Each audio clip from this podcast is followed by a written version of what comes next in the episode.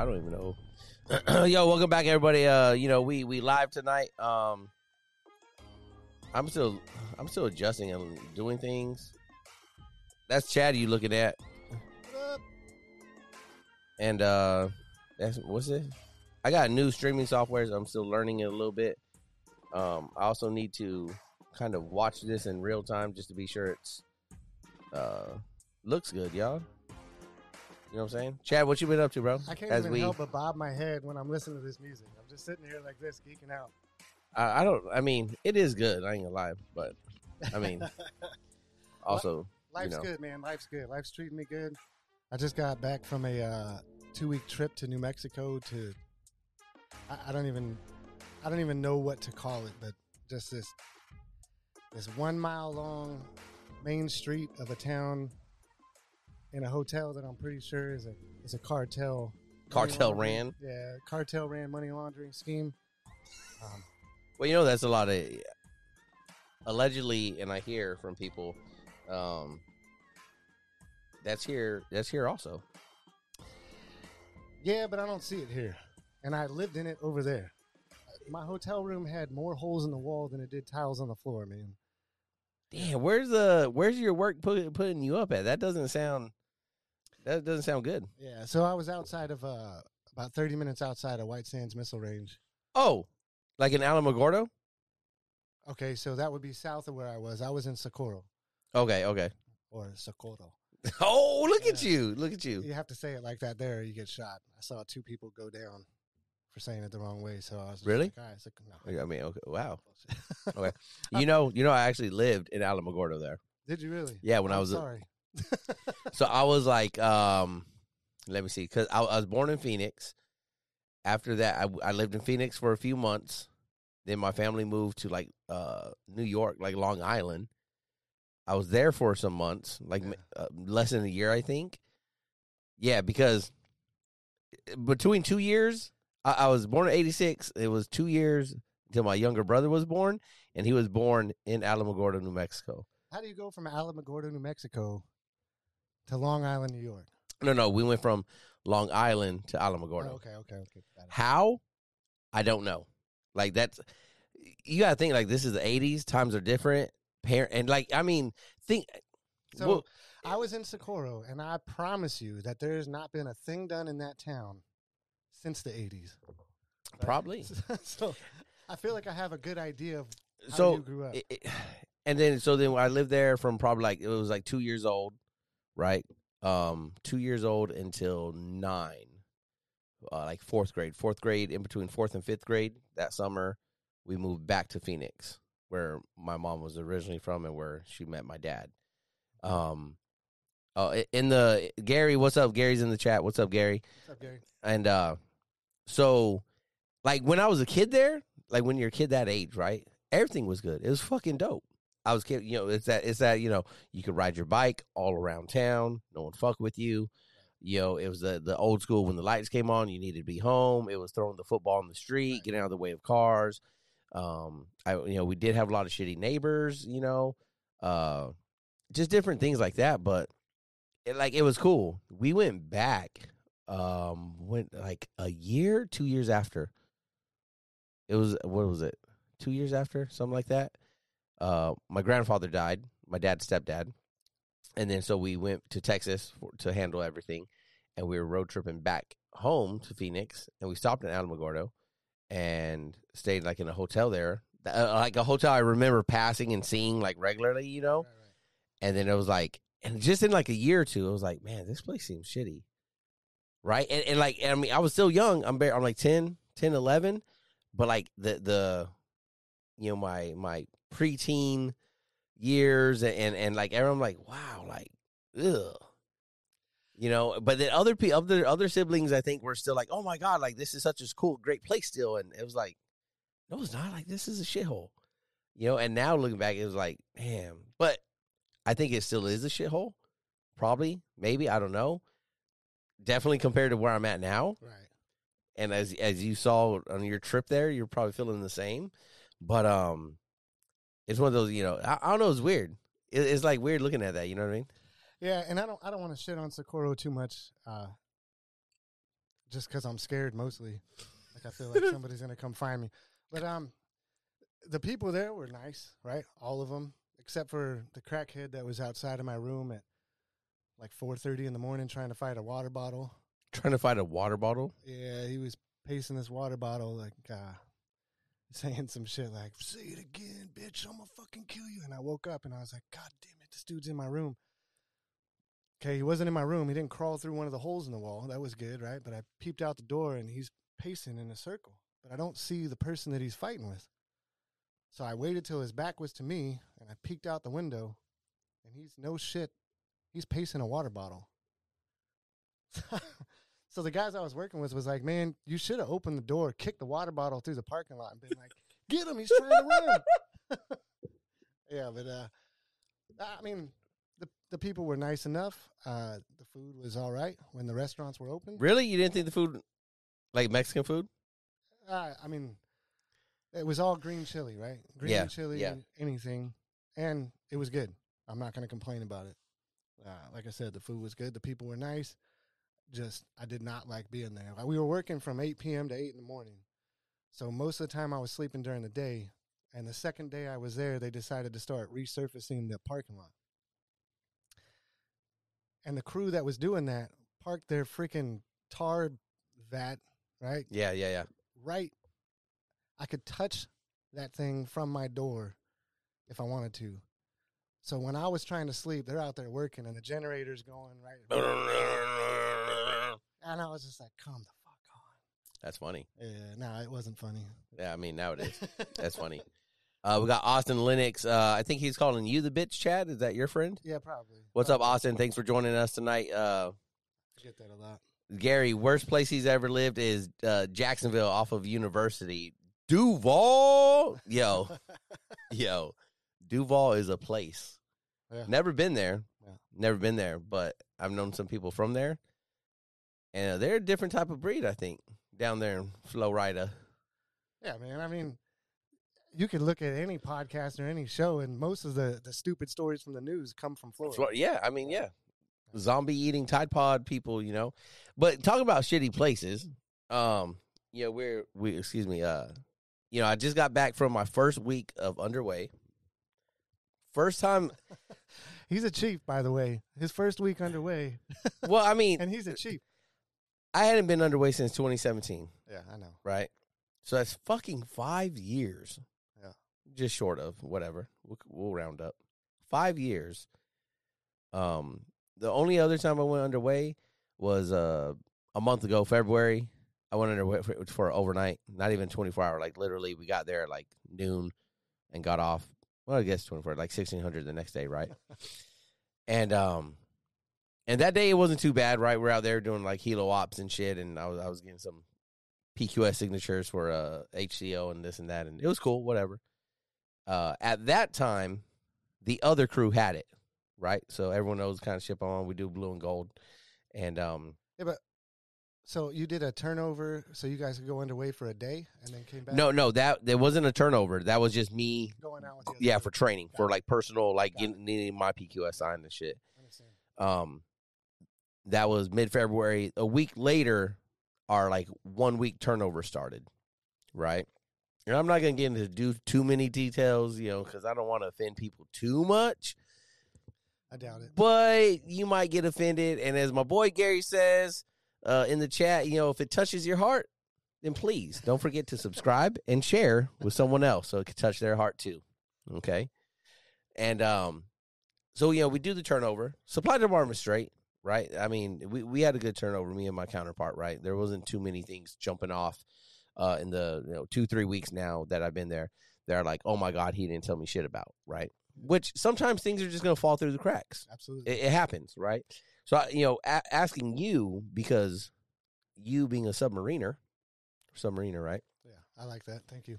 Um, yeah, you you you did blue and gold. I did my whole career. At sea. My first time doing blue and gold.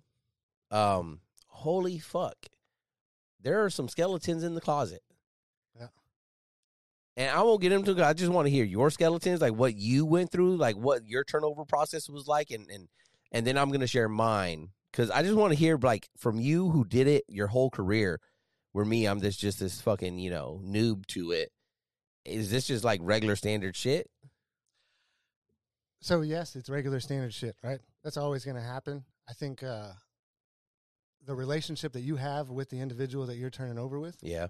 plays the biggest role in that process more than anything else. Um, because if if they have a respect for you, if they have a care for you, if if they have befriended you in any way, they're going to be looking out a little bit more for that turnover process when it starts, making sure that they got everything in order and they're ready to go and, and ready to receive, ready to turn something over that they would be willing to receive. You know what I mean? Yeah, yeah, yeah. Yeah, Definitely. and so, like you said, uh, there's skeletons in the closet. There's things that are going to fall through the cracks, and that's going to happen regardless because there's so much that you're responsible for, right? So it's almost impossible to keep track of everything, right? Sure. The biggest, the biggest goal in that turnover process is not to screw that person over that you're turning over to, right? Um, unless dislike that person, then I mean, we go from there, right? Uh, you can imagine the pettiness. I, I, I assume you can imagine the pettiness that can get involved there, right? And and how you could So so let me interrupt. please. No, I cannot fucking imagine the pettiness. Right? I cannot imagine where where because and and maybe this like although I I can be very fucking petty, okay? you're one of the most petty people I know. Yes. So I like I'm imagining turning over with you, and I pissed you off last time. What am I going to get this time? You're going to get the best product and all the information that I could possibly give you because I am not a bitch, okay, that's right? Because I am not going to give you any room to talk any shit about the operation I run. Right, right, okay. Yeah, that's good. You know what I mean? And again, I want to say like me and my counterpart, we're good. Yeah. Right? There's some things I didn't know about. It's nothing that's fucking, you know, End of the world. end of the world, you know, sending out cat fours or anything, right? If you, if you know what cat four is, you know what it is, right? But like, there's nothing like that now. But I'm just I'm a small department. It's just supply, you know, fucking little booger eaters. That's us, right? Like, who cares about them? You know, we don't even have a real department head. It's just the chief, you know, fucking faking it up there with the with the three swos and the captain. You know what I mean? Like, you know, it's like. So, you know, what is supply, right? Although everyone knows we are the most fucking important out there. What? Pretty damn important. Yeah. So The, I- the most, I said. I was actually going to say for a submarine, right? Supply and radio would be two of the, the key turnovers that the captain has to pay attention to. Radio for the fact that the crypto stuff. Right, right, right, right. Yep. So that has to be in in line, right? That everything right there has to be good to go. I would imagine supply would be the same thing, right? Like you have to know that the the department that you're taking over from didn't set you up for failure. Yeah.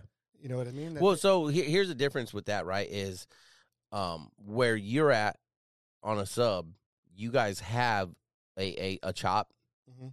You have a, a you know chief. You have right, right. maybe what two junior LSs, Possibly two, yeah. Most Yeah. of the time it's one, but sometimes you get two. but you yeah. do have a chop, Yes. We have a supply officer, right? a chief. Yeah. Yeah. I don't. Right. Right. It's just me. Um, which isn't a big deal, right? I, I'm I'm I'm good with it. But also, you guys do all of your supply work on board, right? And what I mean by like our supply, right? The flow of ordering the parts, and then your LS is breaking the part out and doing everything internal. If we have it on board, yeah. Well, you have our yeah, if you have the part on board, Right, but you have the system to do it on board. Correct. I don't have that system on board.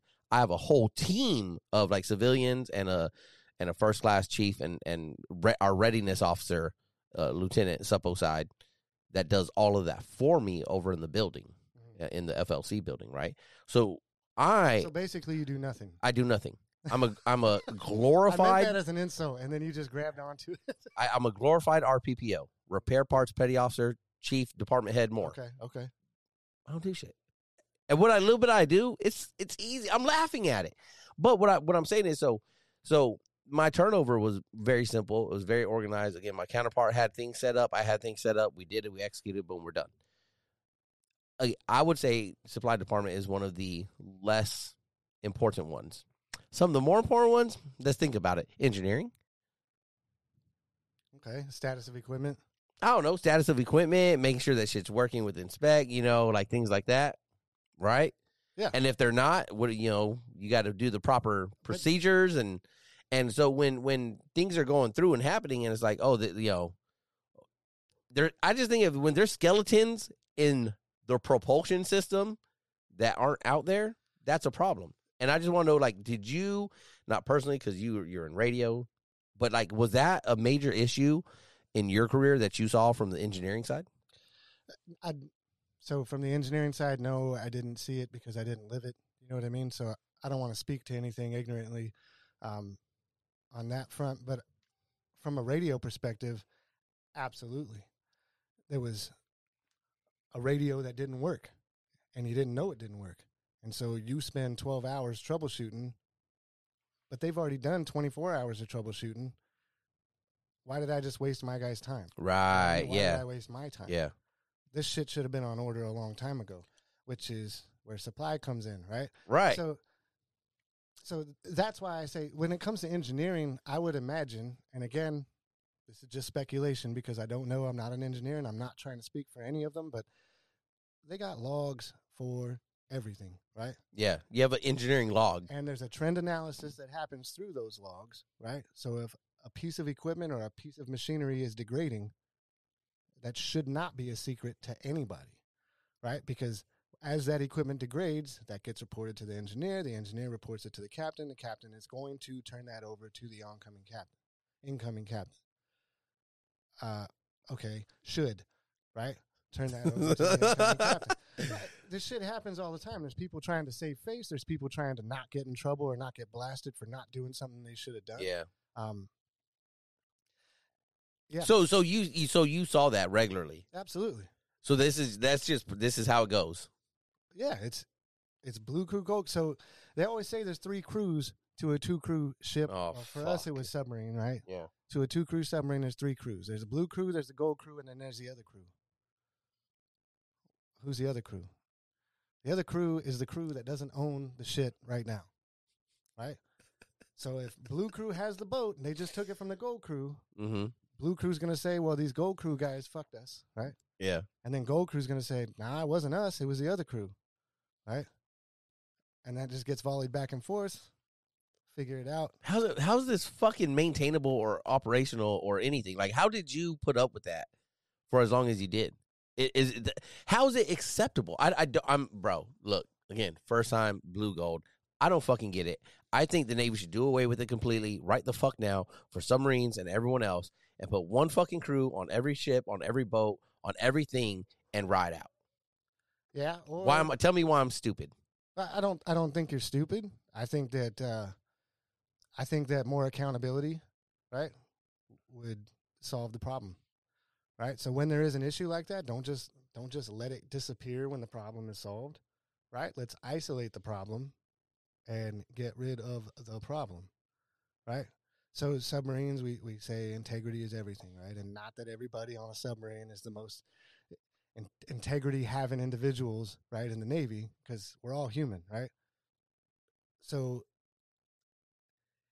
if we are able to identify the problem, who caused the problem or didn't turn over the problem, so you had to discover it a month later when you're getting ready to get underway, and now all of a sudden, like, oh shit, this was powered down this whole time that we've been in turnover. They told me it was good, it's not. And then you find out for three months it hasn't been working. Why did you get this? You know Yeah. what I mean? Um, from from me in radio, my biggest problem was crypto. Crypto is is an absolute nightmare. It's That's one, a yeah, CO inventory. You're gonna go down there with them. It's one of the- You're gonna get turnover with both. it's one of the the biggest reasons that I did not want to go back out to sea from this last shore duty because knowing the position I was in, I was gonna be the EKM, EKMS manager, and that that shit scares me. I almost went to mast when I first when I first got to the Ohio as the LPO for something that I knew nothing about. So when I was asked about it, and I was like, I, I don't know what you're talking about. Oh, really? You don't know what we're talking about? No, I, I don't. Do I have a signature associated with that piece of equipment anywhere? No. Okay, yeah, I don't know what you're talking about. Yeah. I had a chief at the time. Uh, I'm not going to say his name, but he was a piece of shit. Name drop him. I'm not name dropping. Name drop that motherfucking piece of shit. We don't do that on the Bravo Zulu podcast. Yeah, we do. Well, I mean, sometimes I edit them out though when JD messes up. but anyway, uh, this guy tried to blast me, and he he he did it trying to like uh like through ignorance. This is how easily fucked up, right? He, he didn't he didn't do it on purpose. He did it because he's dumb, right? Well, that's not the case, and and I fought that battle, and I won that battle, and that guy got removed from the from the boat because it was an EKMS thing. Lost confidence from the from the CO. Okay, good, problem solved. Until the guy that relieved him was a guy that I had history with, and we just didn't get along for two and a half years. Uh, and he tried to pull the same shit on me before we went on our last underway. But at this time, I knew what was going on. There was no ignorance, right? So, so when the time came, uh, we had a, a, a code book missing, right? Just missing, but it wasn't our code book. It was something that he had gotten from another command. Uh, signed all the paperwork, right? Yeah, yeah. It was legit. It wasn't. Then tried to blame me when they lost their code book. He tried to blame me and say that it was my responsibility to give it back to him or, or do something with it, whatever. All the paperwork stopped with me after I turned over to him. So I did everything I was supposed Yeah. to do, signed it over, it got turned over to him, shit went disappearing. Three months later, I got a message saying, Hey, we need you guys to look for this book. Captain had us rip every locker open from SES, which is the forwardmost spot on it. From bow to stern. Yeah, all the way back to the engine room. We had to go through every single locker. And just like when you do a security sweep and you tape every locker after you've opened it, every fucking locker on the boat, top to bottom. We didn't find it. I, I don't know what to tell you. So I, I end up, I went to DRB, went to XOI, and at XOI, by this time I had started doing some research on the manual for court martial, right? Um, oh, dude, I, you was ready. I was ready because this asshole he wouldn't even talk to me at this time, right? He he like he would look away every time I started talking to him. He'd be biting his thumbnail and kind of looking away, like I, I I don't know I don't I don't know what you're talking about, but did the investigations when I got to the XO for XOI. I don't know if you've ever have you ever been to XOI? No, come on. So shut up. so at XOI, you get to review the witness statements. Yeah. For the case. And so I read them all. And they had like uh, three or four witness statements from every one of my guys in radio, including myself, and then also my senior chief, right? At the time. Everybody's were consistent with the exception of his. So at XOI, XO says, you know, so what do you what do you think I should do with this case? Easily. And I told him, I said, sir, I have a six year old son, right? Oh, you pull the dad card? Yep. And I said, if my six year old son does something stupid and I, I talk to him about it, right? He's gonna lie to me. More often than not, if he's gonna get in trouble, he's gonna say some bullshit. I'm gonna know that he's bullshitting me. I'm gonna ask him again. And he's gonna say something different.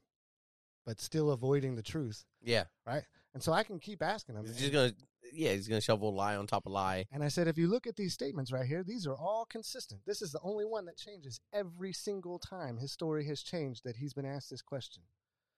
I said, so this investigation needs to end with me involved and continue with him involved. And uh, sure as shit, man. Sure as shit. The, the XO sat there for, he said, so what should I do with this case? And I said, sir, I, I strongly recommend you dismiss this case because if I go to NJP and I get busted, I am going to sound every alarm that I can to make sure that every bit of attention can be brought into this that needs to be. 30 seconds of the most awkward, miserable silence later, he dismissed my Nice. case. I transferred two weeks later on a BSP out of Guam. That senior chief ended up off the boat within a month. You were chief at that time? No, I was a first class. It's- Okay, so you fucked the senior chief over? I, I didn't fuck him over. I held him to account. Yeah, you go ahead, ET one. We Yeah. easily get him, boy. Get him, boy. Get him, boy. It's kind of a big deal. No, you know what I mm, mean? Like, Yeah, fuck his shit spinner. Yeah, but but the truth came out, right? The truth came out. He ended up admitting to what he had done, Fucking cock. right? And and so I told the XO when I was sitting in there, I was like, look, man, I got a, a mortgage to pay. I got three kids to take care of and a wife. Like I'm not trying to screw myself up here. Yeah. This is all truth. Everything that I've given you is truth. Everything that this guy has turned in has been nothing but lie after lie after lie. Figure it out. And the XO did. And that dude was gone. Good for him. Fuck it. What was his name again?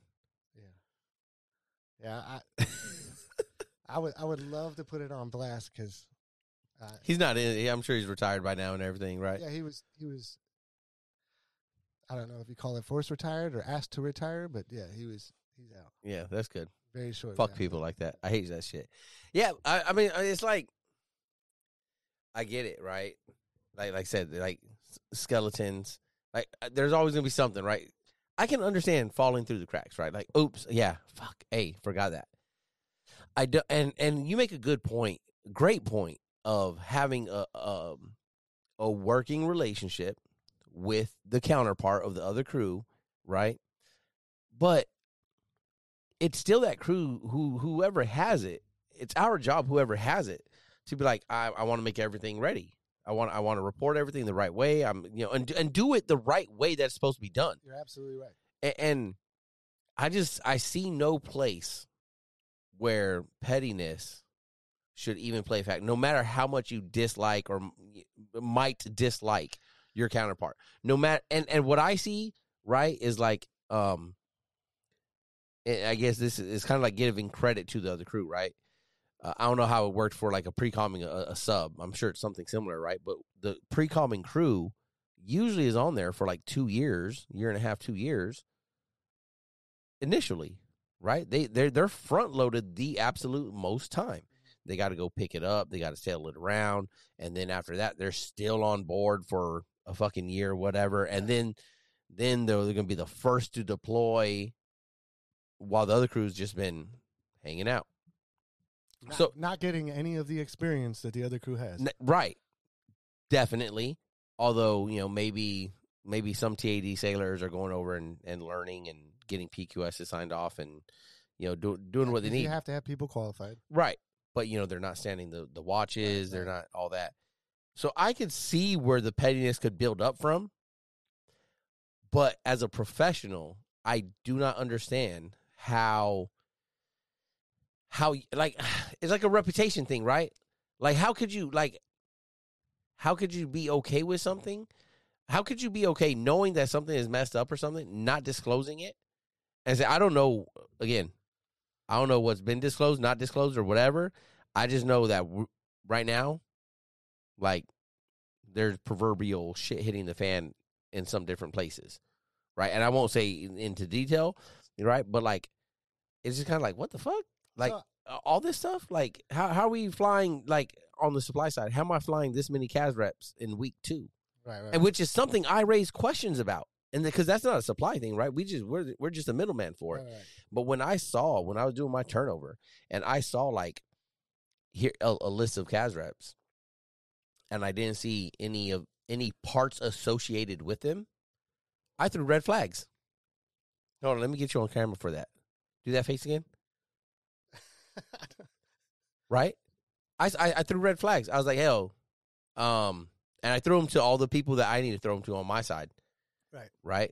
To their department. Hey, I'm tracking this many CAS reps for you. I have zero parts associated with those. Captain, I'm conducting my turnover. We have this many CAS reps out.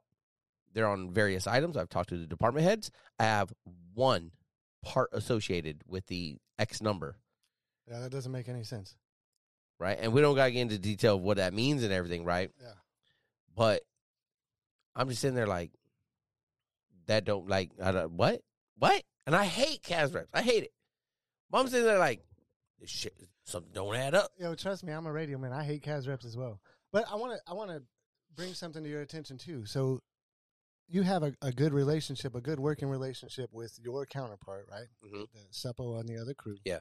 That's fine. Think about how many people you have under you. One Right. really. What? I only have one LS, and then uh, I got three cooks. We got one TAD right now. Okay. So pretty much a submarine crew. I mean, Yeah, yeah. Yeah. Um like I, I think about it, and, and not from a supply perspective. I can't speak to that because I, don't- I don't know it. I've, I've never been in that world. But uh, you you have dudes that work under you that are petty to the guys on the other crew, right? Because there's always hate, right? There's there's always that. Oh, we're the crew that does everything, and then you guys just get to coast on this mission. You guys go go do this ISAR mission, and we had to do this other bullshit, and da da da. So whatever, and then and there's animosity there, right? Or there's supposed to be like the support crew. I don't know if you guys do that. We, No, it's just blue. It's just blue and gold So I don't even know. off. I don't even know if they still do it on Gians, right? But we did it for. I think we tried it like uh, four or five turnover cycles where you do the turnover, right, and then um, when we do like an upkeep period, right, a, a maintenance period, MMP or Yeah. whatever, you, you have a couple of dudes from the other crew that come to support, right, and they might support watches during the middle of the day, Mm-hmm. right? Like they're not staying overnight, right? And you're not trying to work them too hard, right? But they'll come support for a little Yeah. bit. There's always that shit talking, right? Because they're the ones that are getting ready to clock out, Yeah. right? And go back to the office and hang out. So they're like, oh, yeah, I can't fucking wait to do this, da da da da. And then this dude is pissed off because he's like, oh, I'm getting ready to go out to sea. So, so shit happens there too, right? So, me and you might have a great relationship, and, and we're trying to be straight up with every detail that we can possibly think of to make sure that you're set up for success when you go. But there's these other dudes. He's like, "Fuck that guy, fuck ET to somebody." right? I'm Yeah. gonna, I'm gonna hide this book, or I'm gonna move this, or I'm gonna. Man, like I just I I again I I have too much pride in my capabilities to do that to anyone else. And I know that my at least at least my LS, right? Him and the other one LS, they're homies. Yeah. They're road dogs. Like they're, they're they like they wouldn't do that shit to each other. You know what I mean? Yeah. Like they they've been grinding since like I think boot camp together. Boot camp, A school, now on the same ship. Yeah, You know what I mean? That's rare. You know what I Right, mean? right, right, for sure. And, and maybe other other rates in there or something, maybe so. and that could be a blessing and a curse at the same time, right? So those guys might have a, a tight relationship. You know what I mean? They they might be uh, working their asses off to make sure that they don't screw the other dude over. So at the same time, they could hate each other, right? They could not like each other at all, and they're like, ah, "Well, fuck you. It's your shit now. Figure it out." Right? Uh, oh, Yeah. I, I don't. I don't know what's fucked up with this. All right, well, whatever. It ain't mine anymore. So figure it out. And I'm sure there I- I'm sure there's got to be some of that going on, right? That, it doesn't matter. Yeah. I'm telling you that shit is going on. Whether it's going on at your level, you, you're saying it's not, and I Yeah. believe you, right? Well, you know, I, I know it is because there's been others. I've talked to other chiefs that have had sailors, and they've been like, um, because we're feeling like it's like that, right? So other junior sailors are already like, "Yo, can we do this back to them?" Right. And it's like, and, but it's like, no, no, you cannot. Yeah. No, we will not. So I know we got Austin in the chat right now. I want to ask him. Uh, whenever they did turnovers, did you ever have uh, like we used to hide eggs in the bunk room, and not hard boiled eggs, but raw eggs, right? So one of the first things you do after you submerge, like you get out, and then you do, It, some, cra- it busts the fucking egg, doesn't it? yeah, and some of them just sit there for a long time. You're fucking. You're fucked up. Yeah, but it happened. So whether I'm fucked up or not, that shit happened, right? And so, dude will be underway for a month, not even like thinking there's nothing else that these assholes did. Like we got it all figured out, and then all of a sudden, you do some kind of angle, some way. You guys, I mean, you guys rock around on the surface. so- Oh my god, I got. Yeah. I got sick last night. yeah, that fucking sucks. I hate. Oh man, I hate it.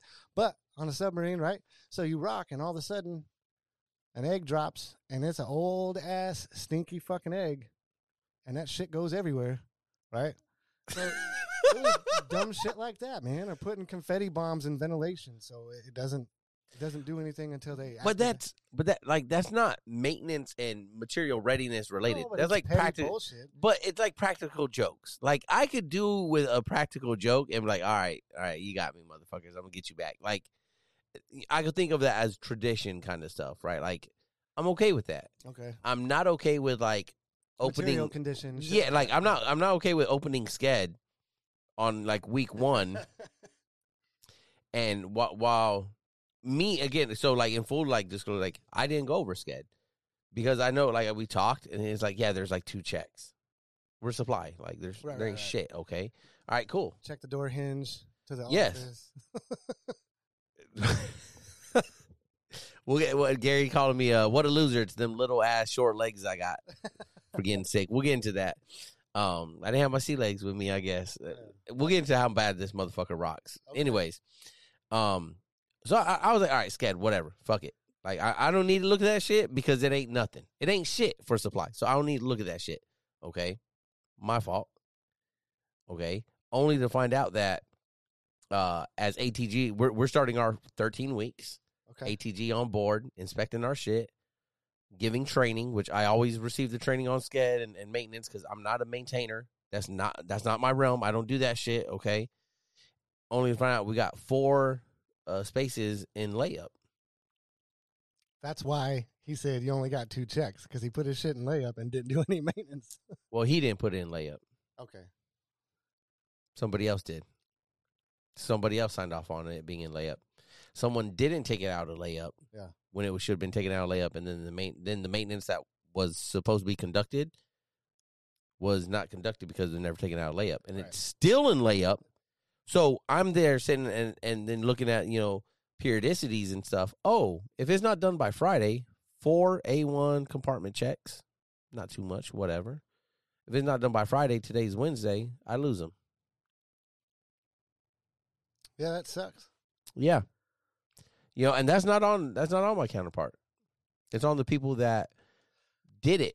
Well, let's be real. It's on you too, right? Because you Yeah, yes, it. and I didn't check it. Yeah. Right? I didn't check it. But then when you sit down and you're talking all, all you know, you're in the mess and you're talking about things, right? What stays in the mess? right, right. Something son, this is one of those I'll be like, no, you know, this ain't gonna stay in the mess. And then we're all discovering these things like that. That's crazy. Wait, hold on. Like it's like Spider Man, everyone pointing at each other. Everyone had maintenance maintenance pushed two weeks after turnover? Yeah. is is that you experienced that too? Yeah, hundred percent. Absolutely, absolutely. That was that was one of the the longest turnover items for for radio was EKMS, right? But that's down to really two people per crew, the the manager and assistant, right? And then maintenance. Maintenance was always a killer because as you are getting ready to pull in and do your turnover, right? The crew that's on is always like, okay, now let's just defer that for two weeks or or push it out a little bit, and then the gold crew can take care of it or the blue crew can take care of it right and there's some items that can't be done at sea that have to be done in port right Yes. and those are absolutely acceptable and, and, and it is what it is So the question is though, like how much of that did you know about? Right? And then how much you didn't. Well so And then you know, and then how long was that can kicked down the road? Because I can understand, right? Like in a short interval. I cannot understand when it should have been done in November and now we're in fucking February, March, and I'm out of time to I don't even I don't it, it's not even like I it's out of time. I have no time now to do this. Right? If I if it was like, hey, yeah, they moved it, it's now out of periodicity for another month, cool. I could game plan that. I could work I- it in. and i get it and you're not going to like my answer but Yeah, I'm not, so don't say it. I'm- I'm- Motherfucker. i'm going to say it it is your fault for not checking Eat a dick. right if you would have checked it you would have seen it and then you would have said i'm not turning this over because they didn't do this maintenance Okay, item." and so- then and then the captain or the eng or the 3mc or whoever it is would have been like no you're going to take it but that other individual would have been held to account and he would So- have had to answer because it would have got back to his captain and then down the chain So I don't like your answer. i know I- Okay. I, don't care You eat a dick. All right. That being said, yes, I did not check it. Yes, it's partially my fault or most of my fault, whichever way you want to cut It- that cake. All right. But like I to me again, it goes back to like why would you turn that over why would you turn that over? Right. And again, that's not on my counter counterpart. Again, like I- don't want to get into the what do you mean it's not on your counterpart yes it is because he should have reviewed it before he came in to turn over with you right yes, but like okay. he wasn't even controlling the work center. Like he was not. He was not the work center. He no one in supply was the work center soup. Do you guys have a 3MC on board? Yes. Okay, so let's go there, right? 3MC should know everything. I actually, uh, Gold Crew has the best 3MC on the waterfront. the, the the Gold Crew. That's my crew. We don't know what ship or or what uh, command he's with, but the Gold Crew. Yes, you do. All you Y'all know if you listening, you know motherfuckers. I don't give a fuck. No, but that individual, both of them, both three MCs should have known, and it should have never gotten to that level, right? So, I mean, I don't, I don't know how far back you want to peel the onion, right? But that's that's the truth. You should have known because you should have seen it when you reviewed sked. Yes, You I should have. That's fine, but it shouldn't have even got to that level because before it got to turnover time, the three MC on that other crew should have been pinging on everybody like, "Hey, this shit's still in layup." Right. So, right, but that that Yo, shit it's happens crazy. because you know what? You're you're blue crew or gold crew. I I'm think- gold. Yeah, you're I'm gold. golden suppo. Right. So, Everyone knows this. I- in the chat, you know, press F5 uh, for the golden suppo in the chat. Go ahead.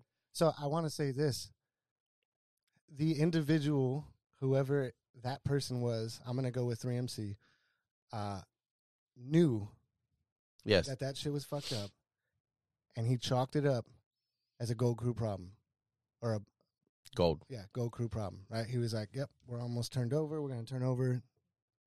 This dude can take care of it, or this female, who, whoever it is, Yeah. right? this sailor can take care of it." That's what it is. And it happens all the time, and you better get used to it and then figure out how to mitigate that, right? So next time when you do Yeah. a turnover, you're going to be checking sked. Yes, Right. I am. I, I, but I mean, but so you can check it all you want though. Look at me, retired for a year now, still mentoring young. Take notes. yo, you got me rolling, yo. Um, fuck you. but I mean, no matter what, if you check it or not, right? The turnover is still going to happen. There's still no accountability. Tell me when. Hold on. Tell me when. Okay. And I'm yeah, I'm glad we're having this conversation with you because you have this experience and I fucking don't. All right. Well, you're you're re- you're retired. Yeah, I'm fucking getting it raw, right? When did you ever report something that wasn't done or wasn't Every fucking time. Okay, when did you not turn over? Oh no, no, no. Turnover always happened. Right? You're okay. absolutely right. Okay. When when after turnover happened, did anything ever happen to other individual? I can't answer that. Yes, you can. No, I mean, I I can't give you the answer that you want for that. I don't want it. I want the fucking truth, damn it. I don't I don't know. Aside from the the few EKMS issues that I brought up with you, but those were Those are major. but and, and they were turnover items, but not really turnover. I don't know. They, they fall in a different category. I kind of wasted everybody's time talking about that, but uh, yeah. The, the only other time that I've seen it happen was like, uh, for example, A gang, right? So A gang controlling all of the uh, No, go ahead. Again, controlling all of the the Everything. atmosphere control equipment, right on Yeah, board, right? With the Oh, exception, damn, you call it atmos. I call it AC. you can call it whatever you want. I don't, I don't care. Air conditioning. Yeah, no, I'm talking about like COH2 burners, scrubbers, EOGs, like stuff that creates oxygen, stuff that removes carbon monoxide from the. Atmosphere. I just go topside, brother. Yeah, we don't we don't have that option. Ah, no, so so like uh, A gang had fucked up all kinds of the equipment and the maintenance, right? Maintenance. So the captain, our captain, talked to the other crew's captain and had the other crew's A gang on board for the entire refit period, right? Fixing all their shit. And so those were the most bitter motherfuckers on board, but they had to fix what they didn't fix before turnover. Yeah. You know what I mean? So it, it does happen. Uh, on your level, maybe not, right? When it comes to, uh, you know what? I'm sorry, Captain. I didn't check sked, so I didn't know Yeah. that this happened. Which I don't have, like you know, immediate. So it's weird. I don't have no problem having those conversations, right? Right.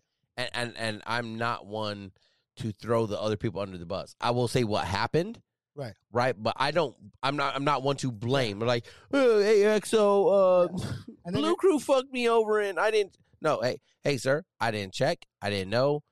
Uh, I know now. We're gonna lose those ones. Yeah. From here on, Yeah. even though those four are gonna be lost, we'll. I, I mean, I can count up how many we're gonna have. Right? It's Right. because I again I have like, well, I have three. Right? I, I You got said four earlier, so no. Well, two. I said two. It, it, it, two major checks and then you got space checks, okay. right? So really three. You know what I'm saying? I got like three MIPS. That, Yeah. That's it. Yeah. So I was like, I could add that up, and, and as long as I don't drop any, I could add up the total, drop those four, and then I know what I'm gonna get. Right. So, you know, it's not like I, you know, I'm No, not gonna get it. lose You're- totally. You're, not trying to burn the dude and, and trying to like get him hung. You know what I mean for for missing those checks. But you do, you owe it to yourself and your division, right? To say, hey, this is what we, was given to us. Yes. This part is my fault. Yes. This part is their fault. We're gonna take care of it. This is how we come through it, right? I mean, it's as easy as that. Yeah. Yeah. My whole thing was I was on my neck was in, in the in the guillotine, you know what I mean, for my issues. So there wasn't a chance in hell. No. No, I'm not trying to protect you. No, I got mouths to feed at home. Like you can suck it for all I care. Like I'm I'm trying to make sure that I don't end up going to mast for your fuck up. Yeah. Yeah, and if if it comes down to that, I I would I would petition anybody I ever talk to that if it comes down to that, fuck them, right? Like save yourself, save your family. Be honest. Yeah. Be honest, right? Yeah. I'm not saying to lie and cover some shit up or, or try and be deceitful. No, no, no, no. If you're in the clear, fuck them because not anybody you know is going to do that for you. You know what I mean? I'm not trying to take a pay cut for nobody. No. You know what I mean? Not a fucking all. if I fuck up, different story, right? Yeah, I'm, I'm gonna own it, and I'm gonna go home, and I'm gonna say, hey, you know what? I fucked up. Sorry, our paycheck's gonna be a little light for the next three years. You know what I mean? No, I hear you. When did you ever um was it ever so bad?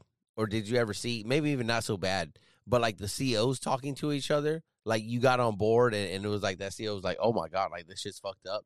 And then you guys knew the CO was talking to the other CO and being like, Hey, what's up? What's up? You know, like y'all left you know what I mean? Like Yeah. So I want to fight you because you left us a piece of shit, and, and there's a bunch of stuff going on that apparently you didn't know about, and that we want to fight about now. and that usually came out at like uh, combined crew uh, production meetings, right? Okay, so yeah, mm, Officer LPO called combined, right? When the crews were combined, y'all and did then all y'all the- did that? Yeah, yeah. But for like, it was a very short period of time that it happened. Usually it'd be a couple weeks, right? Throughout the turnover process. Yeah, you guys should, and you should recommend it, right? Um, but doing those combined meetings, so all those little roaches that are hiding under the refrigerator and hiding under wherever, they get discovered. They get brought Mm. up because you know what? If the dude keeps it a secret and he's like, "Hey, let's sidebar after this meeting," there's other ears around. People are hearing what's going on. and Yeah. then if I'm on the crew taking over, you're my boy, right? In supply, and I hear the other suppo talking to somebody, and he's like, "Hey, we need to get this shit done. We need to get it done on the hush hush. Like, let's get this done quickly, quietly." I'm gonna be like, "Hey, Josh, talk to your dude because some shady shit's going on." Yeah. You know what I mean? Like, yeah, yeah, yeah. I, and that shit would happen, and then all of a sudden, all that shit would be brought to the attention of the of the command, and yeah, there would be some some shouting matches back and forth for sure. Did, did you did you ever experience um, or did you ever feel that you were you yourself not and the crew Yeah. were the superior performers? And did you ever, during some of those meetings, those joint meetings or, anything, did you feel like like how hard was it to like you know like set, step back when it wasn't yours yet, right? And just kind of like listen and watch instead of being like, no, no, no, this is how we're doing it. It's like this because I know better. Yes. Every single time, right? Every Yeah. Every do, single do time. you think the other person felt the same way towards you? Yes. Every single time. I did. Uh, yes. Well, no, I support you. I'm just saying, like, I- I- like but- somebody's got to know that they're not the dude right, but or girl or whatever. You know, I'm just saying that someone's got to know that saying, they're not the one, right? Like that. If you're in that situation again, and then I'm not talking about myself, I'm just talking about in this situation of blue and gold, and, and you're doing this not just turnover, but you're doing a joint meeting or anything like that, right? Like someone's got to look and be like, I, I might be on whole, but maybe I just don't fucking know about this thing, and I'm gonna look at my counterpart like, so you know, right? And then is it hard to be like, well, then you handle it, or you tell me, and then I'll handle the way you want to handle it, or is there too much pride at that at all khaki level to be like, nope, I know better, and I'm the fucking one here, so I'm doing it my way. yeah, so That's that's an excellent question, and I think it I know goes- I asked it. Well, you got it from somewhere. I don't know if you got Google up on that fucking laptop or what. But hey, no, for real though, like, uh, yes, there's that alpha mentality, right? Where I'm the big dick in the room and I'm taking over, or I've owned it now and I'm giving you the best that there is, right? Mhm. With these exceptions, you know what I mean? Every single time, and the the good thing about that that turnover process when it lasts a little bit longer than a couple days or a week or a couple weeks, right, is that you work together long enough that you end up on the same page of trying to resolve the problem, whatever the problem is, right? And it's not resolve it my way or your way; it's resolve it the best way, and and the most efficient way. Yeah. You know what I mean? So, eh, yes, every time I went to a turnover to take the boat over, I went in there with a fucking checklist of like, I'm to blast him for this, this, this, and this. And I know he's fucking this up, so I'm getting him. And I would go there and be like, hey, what's up? And be cool and be like, all right, hey, so let me see this. Okay, so that's not done. That's not done. You need to get that fixed. Da, da, da. And then we just go down the list. But the same shit would happen to me when he was taking the boat over for me, right? He would come with his checklist ready to fucking go and guns blazing, man. Like, and that's, I think that's, it's almost, it's absolutely necessary to have that amount of ego going into that so you don't miss things like a sked, you know, like maintenance checks and, and stuff like that because you, have to have that ownership, right? When you walk into that room, into that conversation. Um, and if you don't, then you miss the little things. And when you miss the little things, the little things turn into big things. And then, you know what I mean? And then all of a sudden you're answering for shit that you don't know anything about because you didn't ask the question because it didn't come up and that person wasn't about to bring it up. You know Do what I'm do saying? yeah, I, I- understand. I, I mean, I'm I'm with it. I get it. Yeah. And again, like a- as alpha as alpha as I pretend to be, psych I am, right? I still have no problem with someone coming in and checking and being like, you know, having that list and me being like, oh yeah, yeah, I, I ain't got that. I didn't do that. I don't do that. You know what I mean? Like Yeah, it, that that's fine. But if you're gonna ask me, I'm gonna be upfront and, and just be like, yeah, no, I'm I'm not doing that. I didn't do it, or or whatever. And like, and but then try to be like, why do you do it? When it's a and, and to me like it's a unnecessary. I only do shit like that where I'm like, yo, this is it's unnecessary. If it's optional, then it's a no for me. You know what I mean? Like like let's say so something stupid. So something stupid like um keeping receipts for parts. You know, you sign for the part and Yeah. stuff, right? Yeah. We scan those back to the civilian team, and they keep all that. Why the fuck am I gonna keep that? It goes straight into the trash. Okay. But if the other person keeps it and they're like, "Well, where's all?" No, I'm not doing it. And oh, all the ones that you had, guess what I did with them? Yeah. I but- threw them away. so check this out though, right? Is that a policy? Is that something, do you, are you required to maintain those receipts? Well, no, well, like on are all you required to maintain them on board? No, Right. but on regular ships you are, and most most LSs are used to it. but you're not on a regular ship, so Right. it doesn't it doesn't apply to you. Yeah. So when you throw them away, you're not doing anything wrong. You're not screwing that individual out of an No, no, it's just it's, uh, that's more just of a like or something. And I'm not again like I it's a process that yeah. that individual likes Yeah. that you don't. We'll start over. Right. Yeah. So fuck it. Right. And that, but that's not what we're talking about. We're not talking about process differences, right? Like I like to do it this way and you like Yeah. to do it that way. We're talking about shit that's not getting done. Right? Yeah, And not getting turned over. Yeah. it's not done. it's a good point. Yeah, that's It's a good point, Chad. I know. I, I'm full of those. Let me put that up on the board for you. I would appreciate it if you did. But- you know what? I'm gonna get a little whiteboard right here. Chad's good points. Uh, no, it's just gonna be like guess good points. Chad's not just. Chad, but like guess, right? I don't. Uh, it's tough, man. Uh, like I said, I'm. I'm um, it, it's been, it's been tough and and not not hard, right? Like the shit. Like I said, man, I'm a glorified RPPO, bro. Yeah. I I don't. I really just talk to people. Hey man, You know, there's not there's not a problem that comes across my table that I can't solve with the email or a phone call. so you say that, right? You say I'm a glorified RPPO, but the conversation that I walked into when I got here today tells me something different, right? Paints a whole different story, right? Yeah. And and that's important to note, right? So maybe on the daily, like seven hours out of eight hours a day, or at, you do like two and a half hours a day. So we'll say two out of the two and a half hours. Nicky a will bust your ass for that. so you're an RPPO, Yeah. but there is those moments where you're the Yeah. fucking suppo and you're the chief, and you got to make decisions, and you Yeah. got to bring perspective to people that aren't thinking in the ways that you've been trained to think and that you understand, and and and you're shining light onto situations that these people don't understand. You know what I mean? Yeah.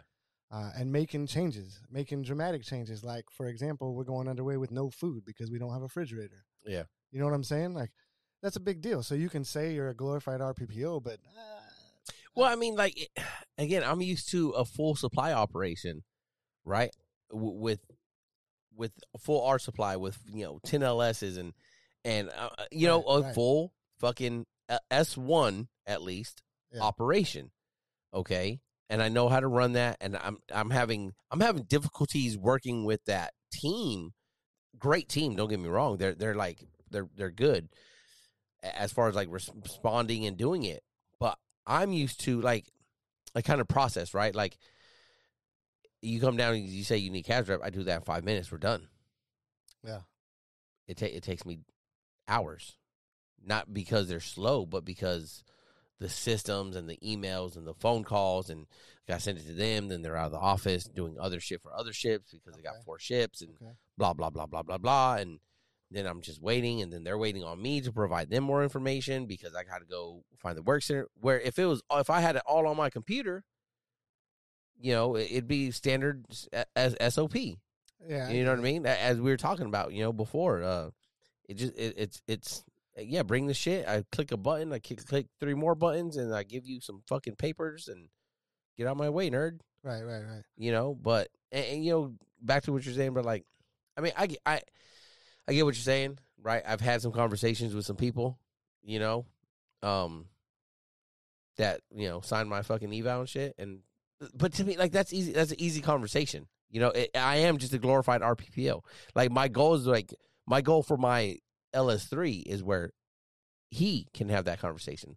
Where my goal for my CS1s, my CS3 is like when if if for some reason the captain walked by them and was like, "Oh hey," uh, just shotgun them to the face about like, "Hey, what's going on with X Y Z, They'd be able to tell him Confidently. confidently the answer. Yeah, and guess what?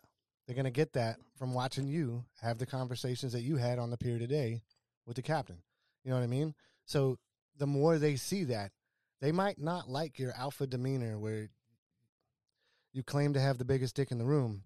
I Right. don't claim it. I let everyone know what it is. Right. Okay. So let me use a different metaphor because that clearly doesn't apply to this. No, it does not. my my point is this: if they can if they can witness that and see you do it in a professional manner and get the results that you were looking for in that conversation, that's mentorship that they will get nowhere else. Right. Nowhere else, and and it's it's huge in development of junior sailors to see. Hey, so my chief was a glorified RPPO that could talk to the captain and convince him one way or the other. You know what I mean? Intelligently, not from being the loudest voice in the room, but from being the smartest voice in the room, right? Yeah. And thinking big picture and Yeah. thinking holistically, not tunnel vision. I don't want to take this thing underway. You know what I'm saying? Yeah. Uh, well, hold on a minute. If we don't, what are our options? Right. You know, and so I think that's the mentorship that that changes sailors' trajectories throughout their career when they get to witness that and they get to to see the response and they get to see how the exchange happened.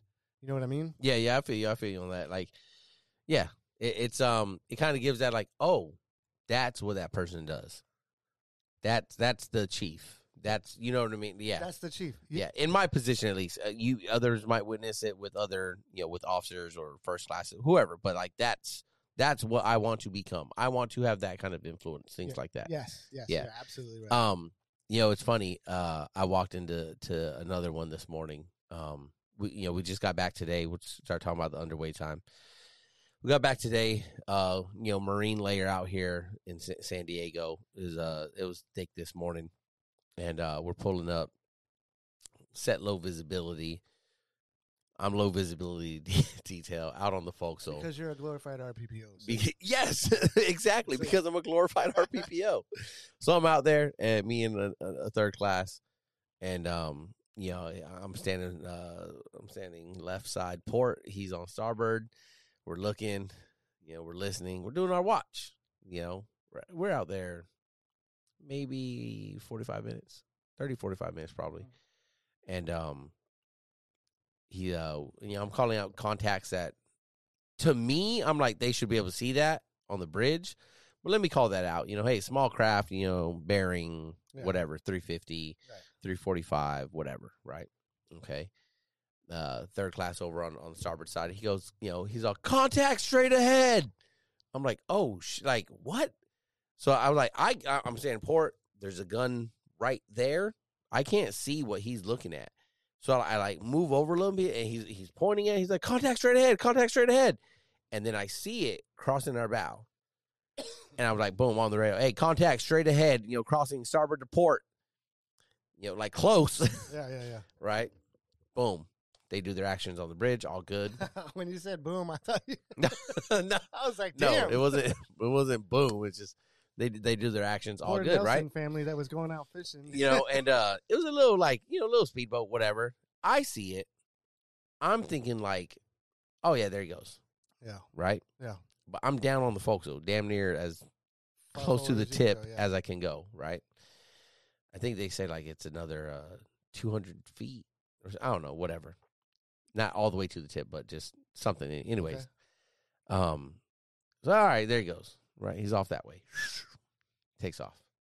Hours later, we're moored up. They're doing debrief. I'm not up there for the debrief. I'm looking for the fucking chief. Right, I got some. I gotta let him know about some shit. Right, whatever. So I'm looking for the, one of the chiefs. And then um, everyone's debriefing, and it, this uh, little boat comes up in the conversation. They're like, "Yeah, you know that fucking little power boat came out of nowhere, this and that, and you know, uh, you know, low vis caught it, this and that." And they're like, "Oh, well, Suppo's right here." I'm like, "Yo, don't fucking call me out! Like, I ain't up here to talk. I'm just standing by, listening to y'all. I'm waiting for this motherfucker." Like, and then so you know, Captain's like, "Oh, Suppo, you know, you got anything to say about that?" I got fuck. I guess I gotta think of something to say real quick. So I was like, uh, yeah. So uh, you know, uh, not me, but petty officer third class uh, spotted it. Um, you know, as soon as he spotted it, you know, I radioed radioed it up to the bridge. You know, I, you know, you heard it. You were up Yeah, here, yeah. right? You know, and then I'm a yeah, I'm a smart ass. you know, I'm like, you know, uh, but according to my, uh, you know, my what I say, something like um, uh, being not that uh involved in seamanship or something, right? I was like, uh, you know, to my eyes, we missed it by a mile. You know, it wasn't even close, sir. And everyone just looked at me, like, yo, did this motherfucker just like? And I'm and I'm like blank stare looking at them, like dead serious, like yeah, yeah. you know, like my my unfamiliar seamanship eye, sir. We, we missed it by a mile. I was um, and they're like, uh, I was like, they're like it wasn't that close. I was like, not to me. Like they were like, man, we were like rubbing paint with it, and I was like, mm, not that close. no. And if we would have, it wouldn't really been rubbing paint as much as just running over that motherfucker. Yeah. like it was a small little Yeah. powerboat, Yeah. you know, like. You know, Yeah. like you know, we could just kept going. it, yeah. yeah. we just kept going, and you know, fucking Timmy and Sam would have just not made it home that day. Yeah. I guess. Like I don't know, sucked up and probably fucking shot out the fucking ass end of the ship or something. Like who knows? But um, everyone else was like super fucking like, oh my god, it was so close, and I was like, not when you're down on the forecastle looking at. It- Right. Not when you can actually see what's there. Yeah, and and they, they, you know, it was just and it's just another one of the moments where they're all just kind of staring at me like, fucking, did Suppo just say that? Which I've had a lot in the three weeks we've been on board. Yeah, I can imagine. of like like we were talking about, right? Like a lot of people looking at me. Did you just say yes? I just said that. Yeah, I remember one of the first mess meetings that I was in with you. Uh, I I hadn't been at the command much longer than you at the time, so I, I was still trying to feel everybody out. Yeah. and it was a, a bigger meeting than we had had up to that point. Yeah. Um, and you started talking. I, I, we were probably talking about coins or something like that, right? Uh-huh. That's it. That's what What always the about. gist of our conversations in that mess. Yeah. But I, I remember, like, the way that you addressed everybody was not. Uh, there was no timidness, right? I'm not shy to say what I think, and I'm gonna say what I think. And if you don't like it, fuck off. And if you do like it, right on. Like Fuck on, brother. yeah, like what, whatever it was. yeah. I always, I always appreciated that and respected that. I So- appreciate that. yeah. So, uh, but that's we'll go back to to your junior LSs, right? They need to see that, right? Because what do we what do we learn more from the people that are leading us? Do we learn the positive and the negative? I think we take more away from the negative than we do the positive, right? Um, some some leaders are are almost exclusively positive, right? But they have their weakness that that you figure out, right? And Mhm. you're like, okay, I, I want to make sure I don't handle it that way. Uh, a lot of leaders have a lot of negatives, right? And when we develop from junior sailors into senior sailors and, and leaders, right? We have to try to mitigate those negative things or, or get rid of those negative things that we've learned and make sure that we don't incorporate those into our leadership style, right? So, for junior sailors to be able to see you confidently as a chief standing up and saying, "Yeah, no, this is what it was. You, you guys are." I don't. I don't know what it looked like on the radar. Maybe that little green bleep, bleep was a little bit closer to our green bleep. Yeah. You know what I mean? Like, Well, I mean, too, Yeah. like like them, you know, any any ship where the bridge is up here and the forecastle down here, like that contact is going to disappear. under the forecastle, yeah. Yeah, and but then people out there are going to be like, oh yeah, no, it, it was it was still there. But it was it was just a cool thing, you know. Like you know, I didn't do shit. I just I had the radio. I called it out, you know, and and of course, you know, I gave all praise to petty officer third class of like This is what you have to do. Right. I was like, I, and not even have to do, but it's what was like. I was, I didn't see the motherfucker. Like he, he saw it. You know. But you didn't steal his credit either. You No. know what yeah, I mean? yeah. I mean, And Yeah. and and that's the thing that a lot of guys do. They they feel like they need that extra feather on their cap or Yeah. something, that extra pat on the back, and it's like you didn't do fucking anything. Yeah. All you did was repeat what he said. Yeah. On this thing. Yeah. You know what I mean? yeah. It, it, it's weird like that. So, so we're uh, that was this morning. Last night, you know, we uh, we pulled out of the the port we were in, and we headed south back down here, and um, Yeah, you do some Yo. long underways on those boats, huh? yeah, five days. five days. Yo, it was a shit. Oh God, it was a shit show. I'll just say it was a shit show, man. Like there's there's the whole crew was running on. I'd say an average of like th- three hours of sleep a night. yeah, that sucks. You know, four hours maybe. Right. You know, um, but it, this is you know, so it, it was rough. It was a rough one. You know, the worst night I was on, I was on duty. Um, we were up late, right? Because we had Liberty, and then it was Cinderella Liberty. And as a good chief, I'm looking for my sailors to come back. My sailor, part of the last group, eleven fifty five. Right. Fucking Asshole. you know, but and we'll get into this too. 'cause There's a lot to talk about about that, right? And um, you know, you could tell he had a good time. You could tell all the sailors had a good time. You could tell like the the previous uh, Yeah, dude, 48 they just had a long underway up about 20 miles north. So, were- Well, I mean, but like it was, it was one of those like it was just the first two weeks on board, right? Like we, it, it's, it's been like fucking balls to the walls, going, going, going. Yeah. Yeah, and then now you get this Liberty Port. Yes, it, it's just fucking up north, right? You you can take a drive up there on the weekend, but you know what's different. You Of course. Yes. and, and for the, anyone listening, the civilian listener stuff, there it, it's you could road trip all around America and have a great time. I can, I can, we can, sailor, you retired, any sailor out there listening, you could pull into port an hour north of you, and it's fucking on. Yeah. It is. Yeah. it could be some place that you could visit every weekend, but you're you're getting off the ship and you're going on Liberty, right. Right. right? And you don't and, and you only have that much time because you gotta be back at midnight. And and like I did, me me and some of the chiefs, we just went out. We had a bite. We had a couple drinks. We came back. Yep. That like we know like this ain't this ain't the place, right? But then you got those junior sailors that have been grinding, fucking getting after it, right? And they're like, "Oh, we're on Liberty," and and 11:55, 23:55 they're strolling in. Yeah. And they're just all smiles. They had a few drinks, maybe plus a couple, and they just had a great time. Yeah. On Liberty Until tomorrow morning. until tomorrow morning or until you know uh hour after liberty expires and bells are ringing Right. and there's a casualty actual Yeah, but that didn't happen. Oh, it did happen. that did oh no.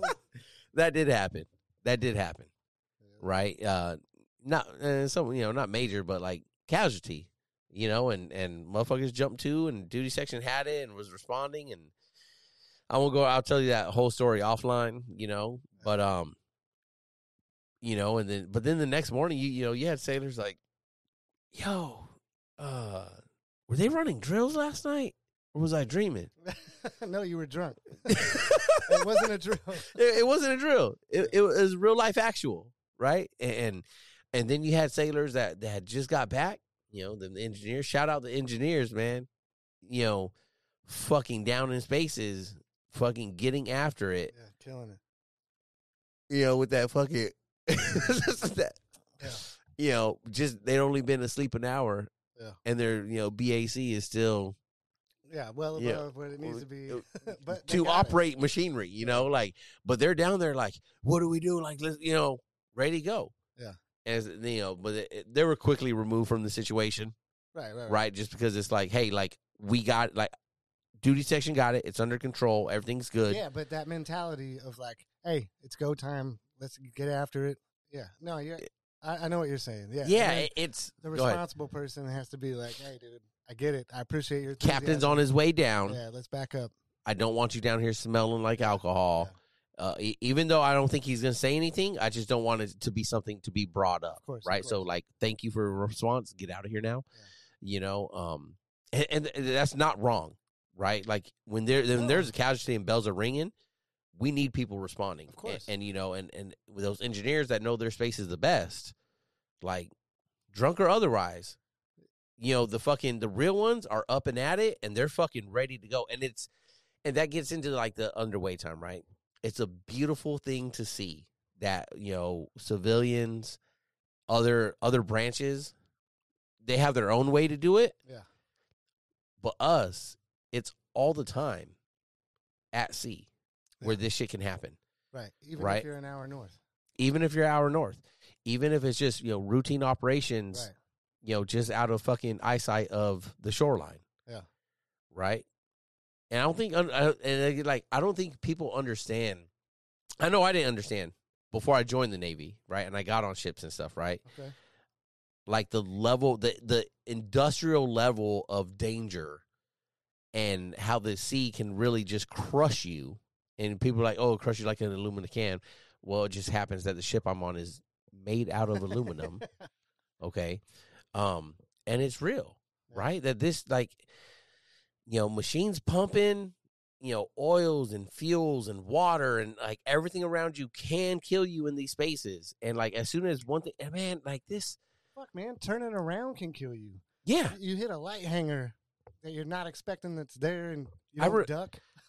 i remember it was like a 2000 what was it? Probably 2007 2010 something like that somewhere between there maybe um reading an article of a sailor who died on the east coast on a carrier because they bumped their a little more than a bump i think but they hit their head on like a fucking pipe or something Yeah. Un- like underway Yeah. like that's the level of shit can happen right that that we deal with so it it was really cool to see that one sailor stepping up you know standing those watches making their rounds. It was it was amazing to see that that roving watch you know they're calling it away. And you know uh we we're down there and we're getting it taken care of and i'm like hey like fucking good job right? You fucking responded how you're supposed to respond. Right. and then she's like fucking crying.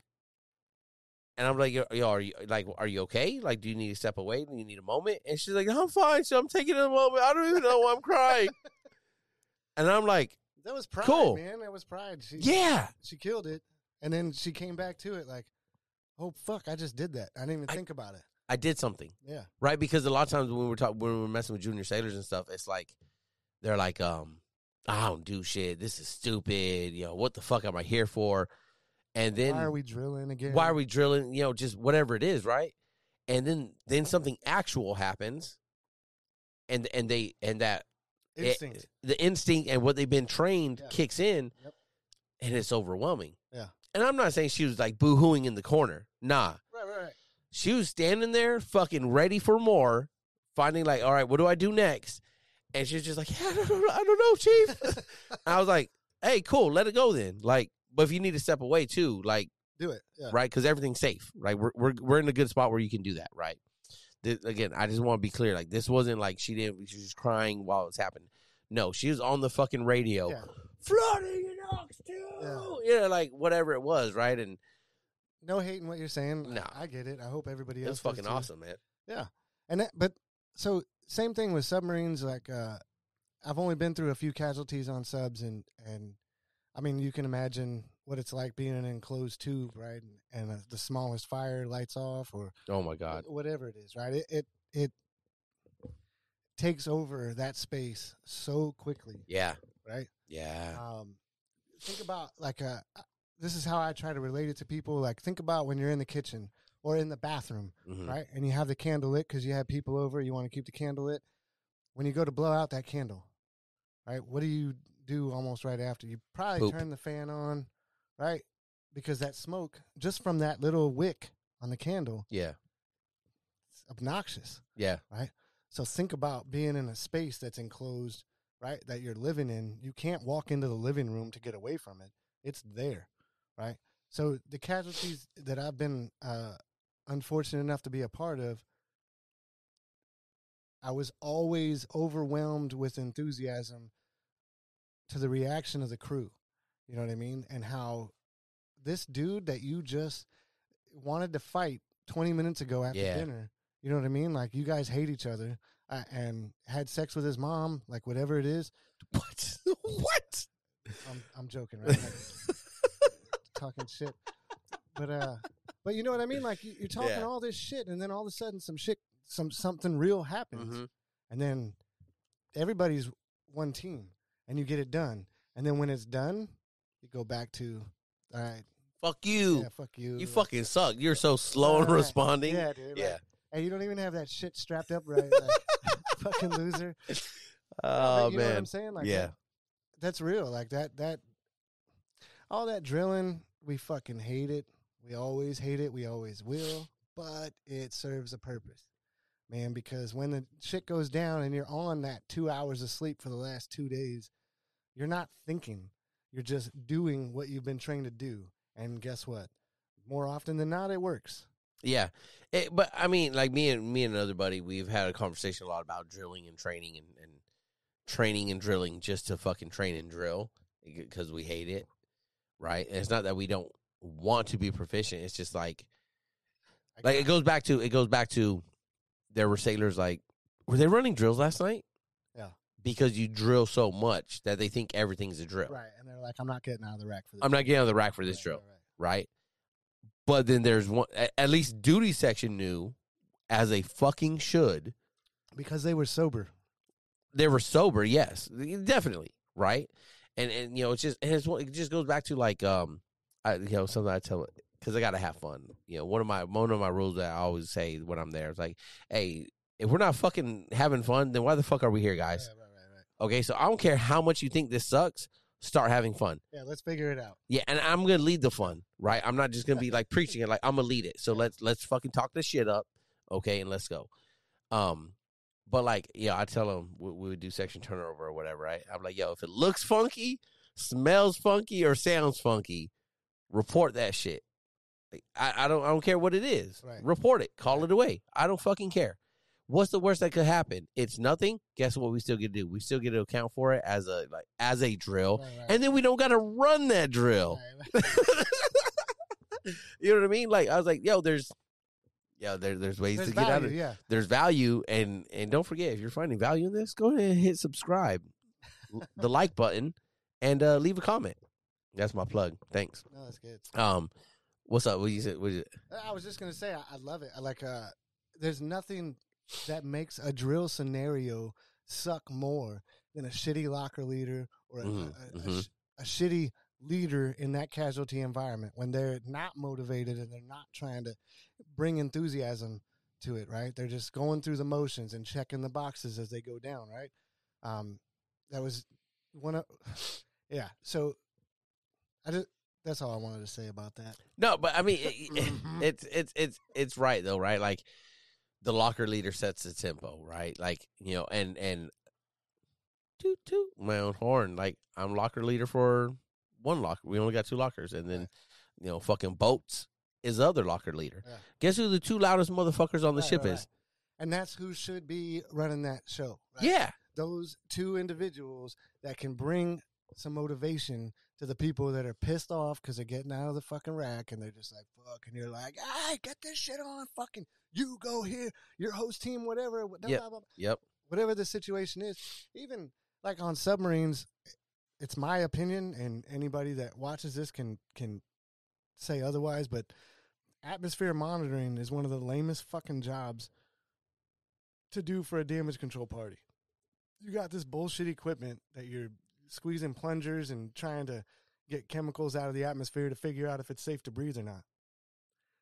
Like my whole thought process process with that is I don't want to fucking take my mask off if there's smoke in the room, right? If it's a smoke free environment, maybe I want to go ahead and sniff some shit and see if there's other shit in there that's going to kill me. yeah. But if there's smoke there, why am I doing this? You know, and that was that was like my my biggest frustration was like, why don't we ventilate for several hours to get the smell out of here before we start doing this? So I I ended up getting moved to a host team, which was a, which was a lot more fun. It was. Yeah, Yeah. because though you're getting all sweaty and, and gross for nothing, like you're part of the action. Yeah. You know what I mean? You're part of the team. You're part of putting out the casualty and saving lives. What, and, and again, I want to stress like if there's anyone civilian listeners or even other military, other branches or or you know especially Navy, like the fucking drilling and training sucks, and everyone knows that. But if you and so, I mean, you can say like Tuesday night was the actual casualty. I have never experienced actual fire, which Yeah. God, I hope I never do. Yeah. And I hope no sailor out there ever fucking does, right? Um, because it, it's like you know, uh, everyone listening out there, if you ever watched a um a uh, keep your Christmas tree wet video because it, if it catches fucking fire, right? Go watch one of those videos, right, about how quickly the Christmas tree catches fire, and then the curtains, and then the couch because the couch is super flammable, and then the whole house, right? Now imagine that in an actual industrial. So that's just a dried Christmas tree with some flammables around it, Yeah. right? What we call a class alpha fire. Right. Now imagine a fire breaking out in an industrial area that has oil, gasoline, jet fuel, machinery, Hydraulic fucking oil. hydraulic oil, all machinery pumping all of this shit, right? Um, and yes, it might be all metal. Metal will burn. Correct. Okay. Now imagine a fire catching in that, right? Lube oil starts spraying, it hits something hot, boom, you got fire. How fast do you think it's going to take to consume that space? And the fact that you can't just go out the front door and Yeah. use your cell phone to call the fire department. Yeah, there is no fire department. Everything is on board. This is your life now. We are the fire department. Like we- you, you, you change gears immediately, Yeah. right? Like I don't sit back and wait for somebody to show up to do this. I have to do this. Yeah.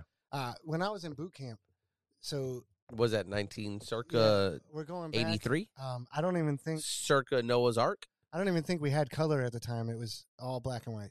Damn, in life? Yeah, yeah. I feel bad for you. No, so uh, so I was in boot camp and I had a DC man, DC two McGee was her name. She was one of my RDCs. Um, she's a DC man, right? So what do DC men do on a, on a ship?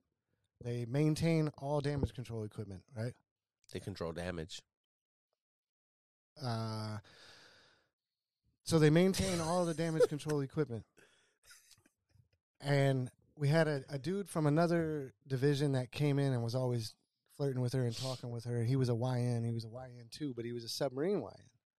Right? So he happened to be in the compartment when she was giving us this damage control training. and she was talking about how you know if if you got equipment that's bad or whatever, what do you do? And the answer was you report it to the damage controlman, right? The DC men, Yeah. whoever, whoever they are. He started laughing, and I looked at him.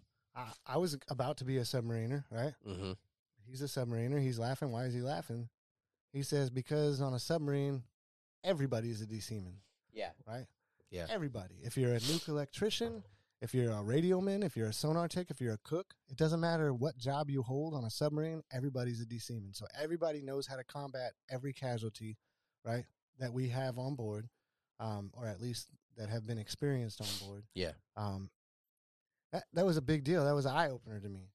Um, so fast forward almost a year later after I got through pipeline, whatever, I got on my first boat and uh, I was on board for like three days. I still barely knew how to get from my bunk room to the mess decks, which it's a submarine, right? So there's only so many places it can be. Only so many routes. Figure that out.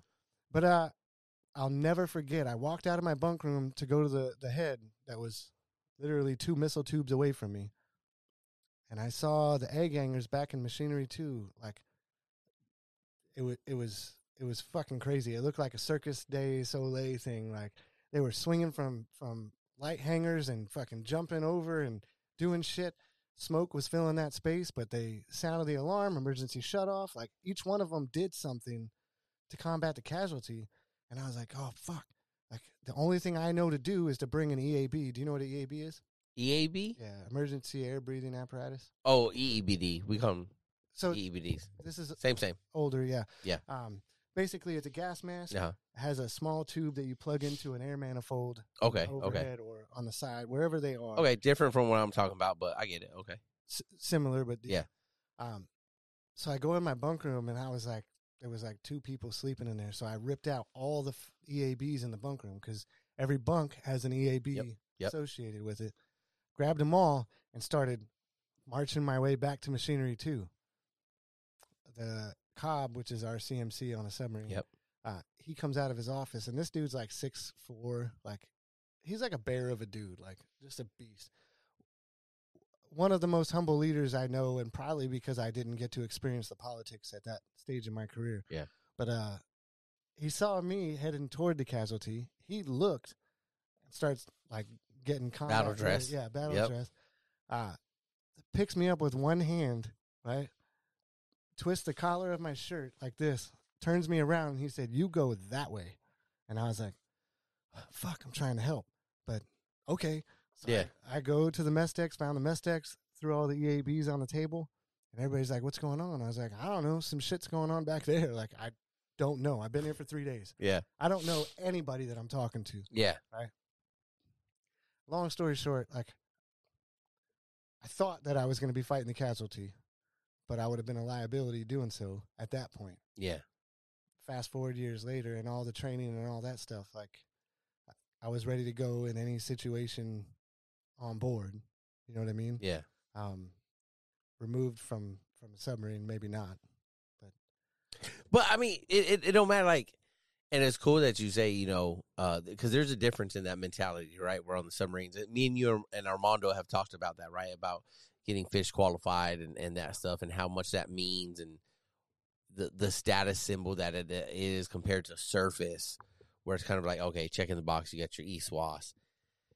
And then this round turn that we're we're trying to make that everyone's a DC man, right? But even when we're going through our DC things, I'm telling sailors that, and then I got DC man, excuse me, at ATG telling me, well, no, no, no, you're not a DC man, right? Little, little, you know, uh, uh, rating pride, you know, and it's like you, but you know, you're kind of a firefighter, okay, but you're not DC man.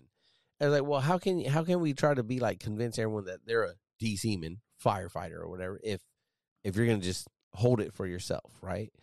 Um, you know, you, I don't want to be a DC man, I'm fucking LS. But I, you know, I know a bit about DC. Been doing it a while, right? Like, Right. I, you know, I, I I know the five five five. I'm not saying inside and out like you do, but I know that it's the five five five. Right. I know I could open that up and start looking about combating casualties. right. I know the RPM. Right. Right. I can. I, I know that it again not inside out. I know it's an RPM, and I can open it up and look on how to combat any casualty. Right. right? And some people are, well, you know, as a locker leader, you should or whatever. But I'm like, no, well, that's not just locker leader. That's Everybody. that's be, You're- everyone being a DC man on your ship should know. Five five five is where you look to combat fires if you ever just want to do some light raiding, right? And the RPM is if you're the first one to the locker, open it up, look at the fucking you know the the table of contents, figure out what you're fighting, turn to that page, Yeah. and, and start following steps, right? While everyone else dresses out or, or does whatever. But you know, it, it's cool. You know, that, you know, it's cool that you also that like being that being that brand new kid trying to fight the fire, right? Help Well, out. I had no idea what I was going to do when I got there. But I you, but I you just knew, wanted to bring them EAB so they could breathe. That was my only it goal. counts. Yeah. It fucking counts, right? It, it it's sometimes you are just the utility men on the watch bill, and sometimes that just means helping motherfuckers get dressed out, getting more SCA SCBA bottles, taking SCBAs Yeah. get them refilled. That's your part. Play your part. You couldn't have said it better, man. Sometimes you are the utility, and that goes with with any trade that you're involved in, right? Yeah. But, but when it comes to damage control and saving lives, like yeah, sometimes you're the dude that holds the rag. Mm-hmm. You know what I mean? And that's all you're doing. But guess what? If you're not doing it, who's doing it? Yeah. You know what I Yeah. mean? And then that gets me to another part when uh I don't know if you've seen I was posting on Facebook talking shit, right? Uh was last not this week, last week. Cuz we were running drills, right? And, and do, trying to get certified in some different things and um I had a shadow, right? They told me I was locker leader. Right, I'm locker leader. And I have a shadow fucking following me around like it's fucking Peter Pan or something. I'm like, hey, uh, how about I be your assistant locker leader? How about you be uh, out the fucking way? All right, how about you be that? You know what I mean? Like, I don't need an assistant locker leader, okay? Especially in my mind, right? When, like, what, like, what kind of assistant are you going to be when your level of knowledge is does not match mine? How about you take notes and qualify locker leader? Yeah, that. And Or how about you just how about you just dress the fuck out and play the role that you are on the watch bill Oh yeah, well that too. in, instead of trying to get out of it. Right. Because oh, that's what it was. Okay, I, I thought it was a motivated sailor trying to trying to step up their game, but but uh, yeah, if it was, if it was a matter of trying to get out of getting sweaty in a FFE or something like that, like uh, fuck off. Like, Yeah. go ahead and figure this shit out. yeah, and, and and like I mean on- a sub like you've been on, you got a full like we have a full crew, but you have a big crew, right? How many you got on sub? Two, three hundred, no, No? not at all. Like, hundred uh, fifty, two hundred. Yeah. some- so the the crew itself is for for the last boat that I was on was usually about one. one hundred to one hundred and twenty. That's a small small sub though, right? No, or was- that's that big. Was a GN, yeah. Okay, okay, When we brought in like the seals and the divers and everything, we'd be up to almost two hundred. okay, okay. You know what I mean? But those guys aren't responsible for combat and No, yeah, board. get the fuck out of the way and go muster on the mess decks or whatever. and and you know so i got nothing but respect for those guys a lot of them anyway because a lot of them would be like hey so we're here we're on this mission like let me go ahead and qualify yeah, fucking what do you want to know i'm gonna teach you everything that i can. Yeah, and if i can't answer your question i'm gonna tell you who can. Yeah. you know what i mean? And then i'm gonna ask you to bring me that knowledge back so i know it. You know what i mean? Um, and, and a lot of guys did and they wanted to be involved and they wanted to be involved in the drills and they wanted to do that stuff. And that probably out of sheer boredom. Yeah, because they're at a go go go go go and when we're out trying to deploy them on a mission but we can't and they're stuck sitting with Yeah. us But also, I mean, having worked with some of those guys, uh, Gary Q, the when I was with the teams, um, it's just they're so used to like having high levels of knowledge about whatever they're doing, everything yeah right? Like, Yes. and, and being able to, to assist and fight whatever the fight is. Is like, why wouldn't they want to know how to fight where they're at? you're absolutely right you're dealing with a different caliber of people and, Yeah. and and for for the most part right some of them are assholes some of them don't give us don't Yeah, don't care at all but uh, i was i was blessed enough to work with enough that that wanted to know and that wanted to be a part of that and wanted to be a part of the team and and uh shit i think we passed out half a dozen dolphins uh damn, for real. i swear i swear because these guys were motivated they did the qual card just like any nub would have to do Yeah, when they first checked in, but they did it so much faster, and probably because that was their only purpose in life. They didn't have to stand a watch. Yeah. They didn't have to do anything else. They no cleanup or anything like Yeah. that. They didn't have to drill, right? So if they decided they didn't want to, they didn't. Um, but it, it was awesome to see when guys came up to my radio room and was like, "Hey, so can you teach me this stuff?" Yeah, I'll give you what you need to know. You know what I mean? Because for my equipment and radio, I don't need you to be an expert. Yeah. You know what I mean? I want Yeah. you to understand some very basics. Yep. What we do. How do you get your email? You know what I mean? What do I got to do to get you email? Yeah. Oh, you got to do. Uh, all right, good. Like, you know, that type of thing. Yeah. Um, yeah. So, so that was good. Like, I, I enjoyed that. Um, and I used to, I used to love when I had a non-qual or a JO that was trying to qualify in, in my room, and then a SEAL would come up or a diver or whoever they were would come up and be like, "Hey, I'm, I'm trying to qualify. You know, can I get this check out?" Yeah. Guess what? They're working on the same thing. You know what I mean? Yeah. and they would know more about it than the people that live on board. Yeah. You know what I mean? So I'd ask them questions. Boom, you got it. All right, cool. Sign their shit off, and they'd be like, "All right, can you sign mine too?" No, because you don't know Because you're stupid. shit. It's not that they're stupid. No, it is, Chad. they just, Just say gotta- it. No, because they got a million other things going on too. They're trying to learn. Uh, my whole thing with the submarine qualification is that is that when I was going through it, I was like, why the fuck do I need to learn basic primary reactor, all that bullshit? Yeah. Like, why do I need to learn hydraulic isolations from here and here? And uh, it was put into perspective to me.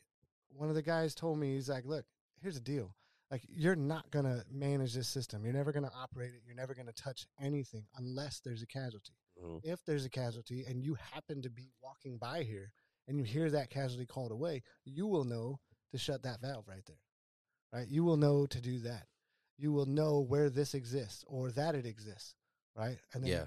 you're going to have to relocate it you know what i mean Yeah. uh, and th- that was huge for us. Like, uh, well, it was huge for me mentally going through the qualification process, understanding the importance of knowing that stuff.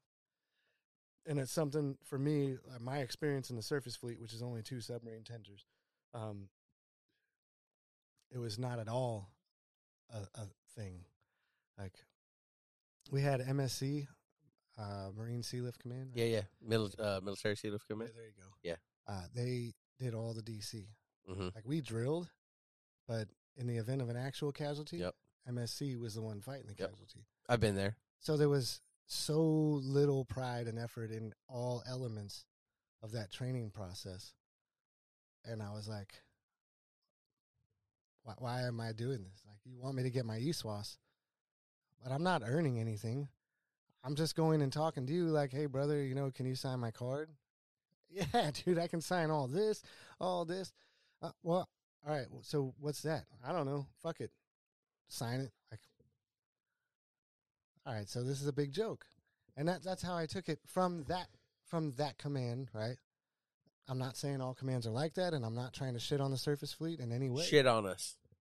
I'm just Some will saying probably like it. that was that was the reality of the situation I was facing, and I had so little care for getting that warfare device while I was there because of that. Because I came from what you learn matters, you know what I mean, and you will, uh, can and will absolutely save lives by knowing this shit. To, it doesn't matter if you know it; it's who you know, not what you know. Yeah. You know what I mean? Yeah. Well, I mean, that's a big problem, right? And, and I, mean, I got my East West on a destroyer. Um, I'd say it was like a mix, right? Like it, it was a mix of yeah. Here, I'll, I, a lot. Some people were like, um, "Hey, I'm gonna train you. I'm gonna show you uh, what what this can all do." And, the same, like, yeah, you're not gonna get up here. I, I remember someone. I, I told him this before. Uh, this warrant officer that I know, um, warrant officer Fazy now, right? Uh, he showed me all about CIWS and a bunch of shit, and he signed off a bunch of fucking, you know, he was an FC at the time, so a bunch of bo- a bunch of combat systems, right? And he really helped me. And I told him, uh, shit, it was a few years ago, but you know, years later after we served on that ship, when uh, you know, when he was a chief, and I think I was a first class still. But I just I say, hey, man, like I want to let you know, like you helped me with my ESWAS, and it meant a lot, right? Because I learned a lot. I'm never gonna shoot Sea. Yeah. but at that time, I knew the full operational of it from whatever he taught me, Right. right? The- You know, and and that was cool. But then you know, the, there's DC men that were on that ship that taught me a lot of DC shit. You know, for ESWAS and just for training purposes that I retain today, and that and that laid the foundation for me to be half decent at DC. But as you a sailor, you understand that DC is the most important part of that, Yes. right? DC is the most important because you're never going to find if if you find yourself in combat systems, right, during uh let's say a wartime scenario or anything like that. Like we got bigger problems if Josh Moore is manning combat systems. You know what I mean? And that's not Yeah. an insult. That's, no, it, it, it I, I don't know what the fuck. Put me on a fifty cal. I know what I'm doing. Okay, But yeah. So you can point, point and shoot, but Yeah. as, as far as controlling a, the right, We're No. fucked. yeah, forget about it, Yeah. right? But in the event of a fire, if you're anywhere on board, you're a useful body and a tool that can be used to put out that casualty. Yeah. More. Yeah. I and, and like more than useful.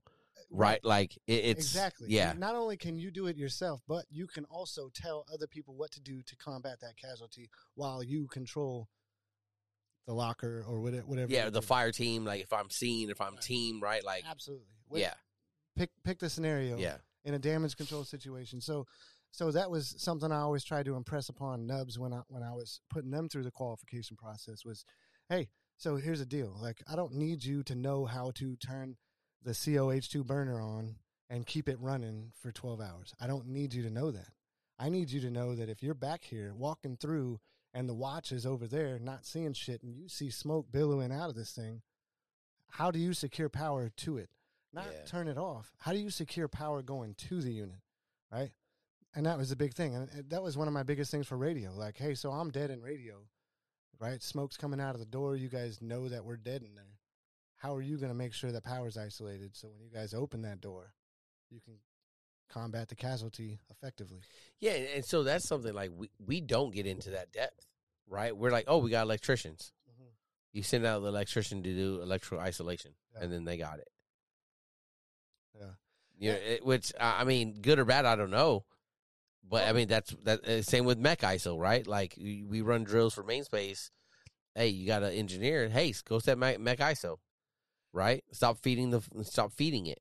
And so, from a maintenance perspective, that makes sense, right? Yeah, You have professionals that are trained in that field to do that operation. yeah, But from a damage control perspective, that's totally different. yeah, If there's a fire over here on this electrical equipment, you're not going to write a tag out, go to the duty officer or whoever you're going to go to to get that tag approved, hang the tag, shut the breaker, hang the tag, whatever. You know what I mean?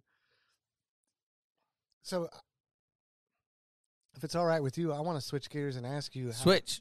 how this uh this transition from five years at shore back to sea, right, is affecting you personally, but then also the home life. Um, fuck that. Uh, tough, tough question.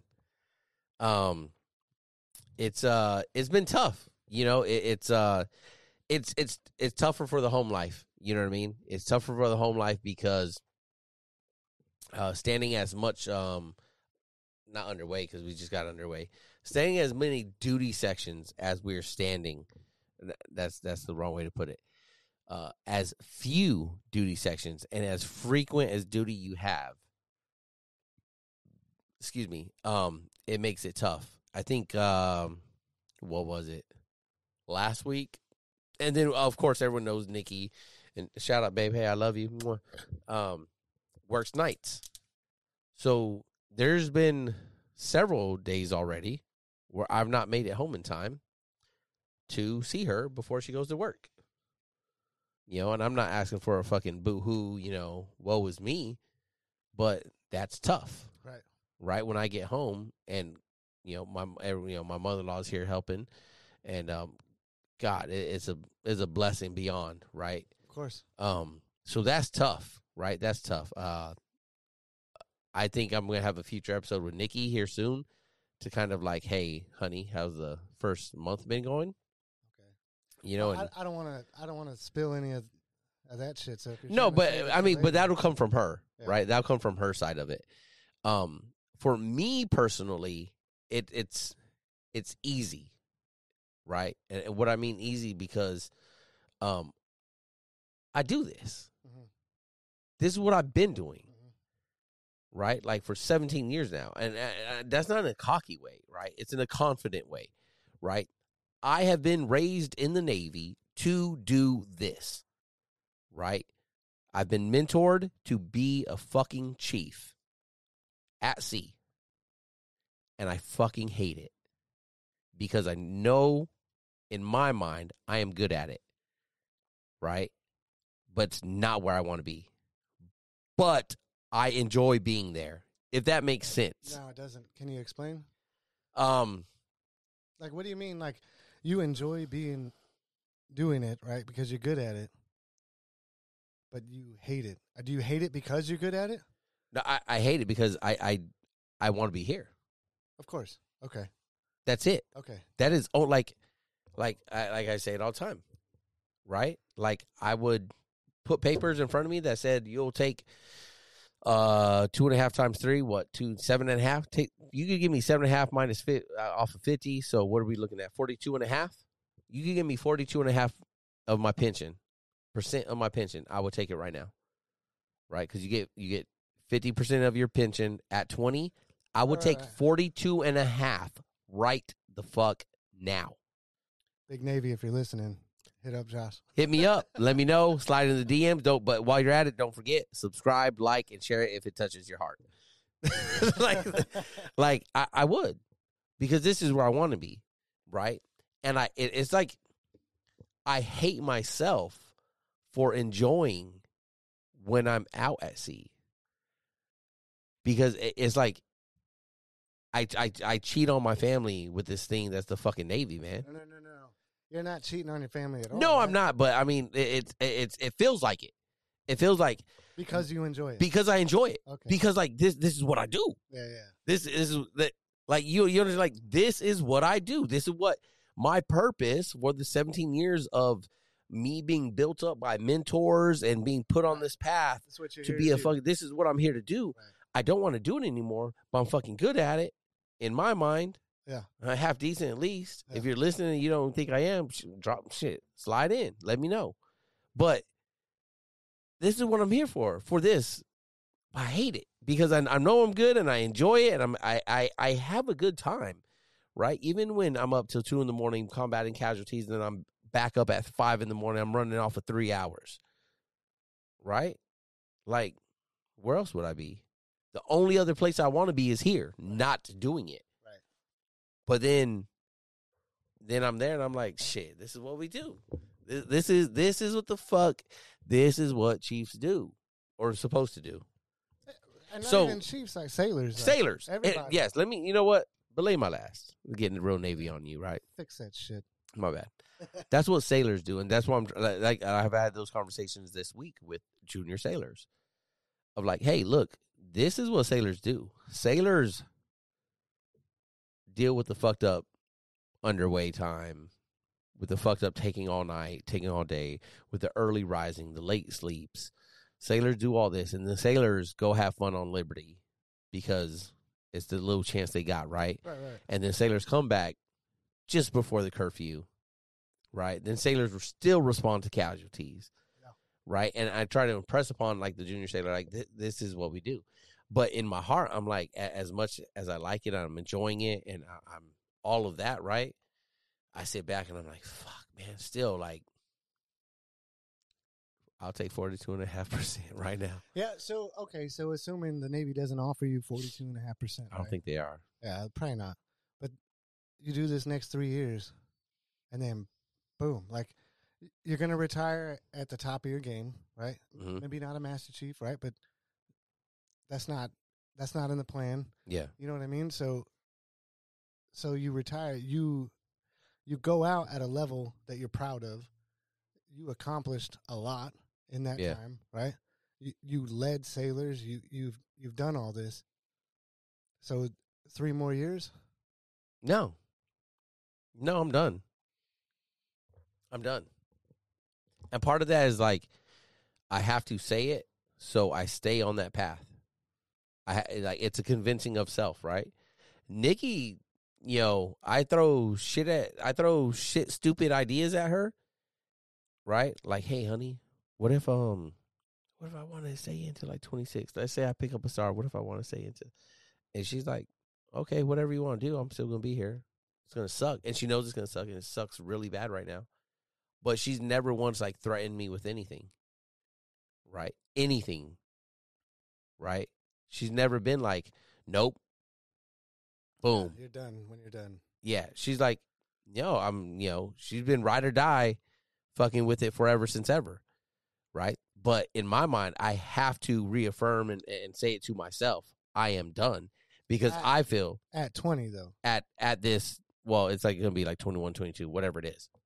It, it's I'm not re-enlisting, is what it is, Yeah. Okay. right? Yeah. Shit is matched up and it's matched up for a reason. Yeah. I'm not unmatching shit. Yeah. Like so it's kind of like I've put myself into the corner Yeah. that this is it.